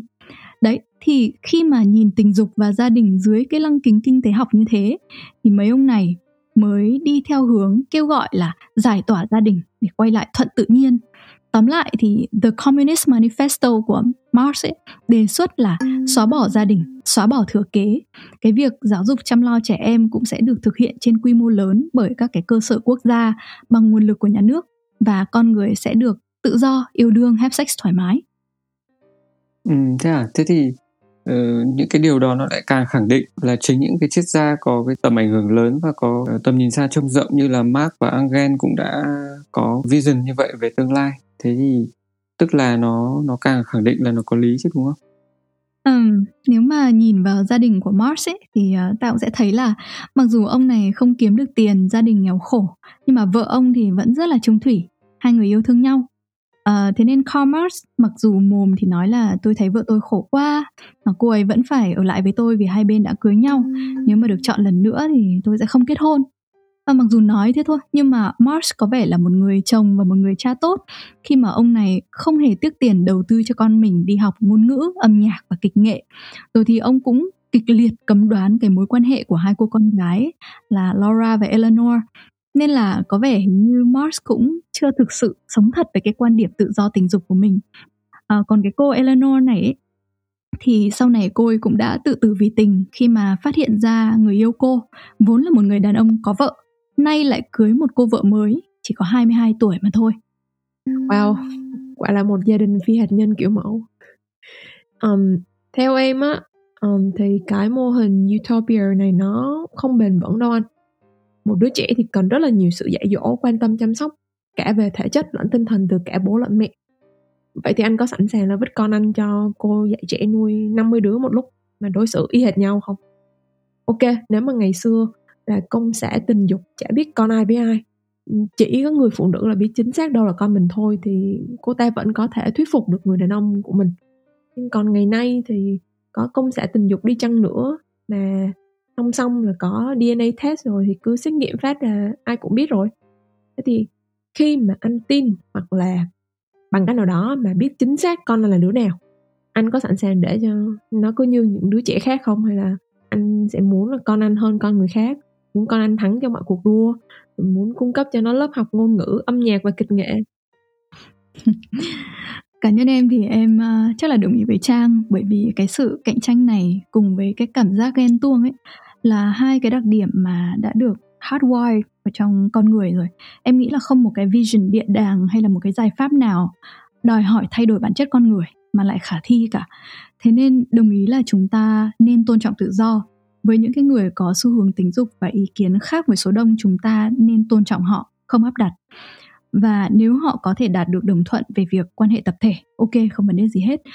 Tuy nhiên khi mà một người có trách nhiệm về cái tự do của mình nói đến một cái giải pháp mang tính xã hội hay là đưa ra một cái quyết định cá nhân thôi thì cũng sẽ nghĩ kỹ hơn về hậu quả mà nó có thể mang đến. Chẳng hạn nếu bây giờ thay đổi luật pháp không cần một vợ một chồng cho phép tự do thì ngay lập tức do cái bất đối xứng giữa nam và nữ trong cái khoản sinh nở mà ta nói ở trên ấy, thì người phụ nữ sẽ một cách rất thuận tự nhiên thôi là dồn công sức thời gian cho con mình còn đàn ông nếu mà được tự do đi kiếm bạn mới một số người sẽ go for it. Và vô hình chung là xã hội nó sẽ ngả về hướng polygyny và single motherhood tức là đa thê và mẹ đơn thân. Khi đó thì free sex sẽ không phải là empower không phải là trao quyền cho phụ nữ đâu mà có lẽ sẽ là ngược lại. Um, hôm vừa rồi thì có một bạn nhắn tin hỏi về xu hướng làm mẹ đơn thân um, thì chia sẻ một cách rất là thực lòng ở đây thôi là tôi có những cái người bạn ở trong hoàn cảnh đó và chính bản thân tôi thì cũng đã lớn lên về cái sự chăm sóc của mẹ và ông bà ngoại. Thì từ trải nghiệm cá nhân tôi thấy là again một đứa trẻ cần rất nhiều và đòi hỏi rất nhiều. Single motherhood có lẽ không phải cũng không nên là một cái lifestyle mà chúng ta thích thì chúng ta làm. Đặc biệt là khi mà chúng ta có những cái lựa chọn tốt hơn. Còn không có thì ok không sao chúng ta tự cố gắng thêm một chút vậy. Um, cuối cùng thì free sex khi mà không có gắn bó tình cảm thì nó cũng giống như các bạn xem porn vậy. Cả hai đều không xấu cả hai đều là junk sex giải trí tức thời nhưng không có ý nghĩa cho lắm. Và cả hai đều được thúc đẩy thu hào bởi cái động lực kinh tế của ngành sản xuất phân phối nội dung cũng như các cái trợ tình công nghệ cao hiện nay. Chính xác đấy. Thế nên sẽ rất là rủi ro nếu mà chúng ta vội vàng tung hô cái ý tưởng đó là the sophisticated way to live đúng không? Hay là the way of the future? Ừ, sau buổi hôm nay thì anh thấy là môi trường hiện giờ thì có rất rất nhiều thông tin kể cả khoa học thì nó có khoa học này khoa học kia và khoa học bị đem ra sử dụng cho các cái mục đích kinh tế chính trị. Sẽ rất khó để cho một cá nhân như như anh em mình có thể suy nghĩ và lựa chọn một cái lối sống lành mạnh khi mà chúng ta suốt ngày được nghe, được nhìn quá nhiều những cái thứ như vậy. Tuy nhiên, ở trong một cái nghịch cảnh đó chính là chúng ta lại không có thể làm gì khác ngoài việc là vẫn phải tiếp tục đọc, tiếp tục xem và giữ một cái thái độ cởi mở, cũng như sẵn sàng ngẫm nghĩ hoặc là hoài nghi chính những cái điều mà mình đã từng chắc như đinh đóng cột. Vâng thưa các bạn, phải nói thực là khi làm podcast này tôi thấy như lạc vào ma trận vậy. Tôi tin vào tự do và tôi rất đồng cảm khi thấy nhiều comment trên Facebook nhắc đến tự do tính dục, giải phóng nữ quyền. Bởi vì suy cho cùng xã hội ta, nếu so với phương Tây thì có nhiều cái có lẽ cũng chưa cởi mở bằng. Tuy nhiên không phải cái cách mạng hay phong trào nào ở Tây nó cũng đều là cấp tiến và cái khó là đi học những cái hay, giải phóng những thứ cần giải phóng. Để làm được điều đó, dĩ nhiên lại cần mỗi người chúng ta suy nghĩ độc lập tự do lựa chọn và tự do chịu trách nhiệm với lựa chọn đó. Vậy thôi, cảm ơn các bạn đã lắng nghe podcast. Chúc các bạn một mùa đại hội và Valentine's vui vẻ.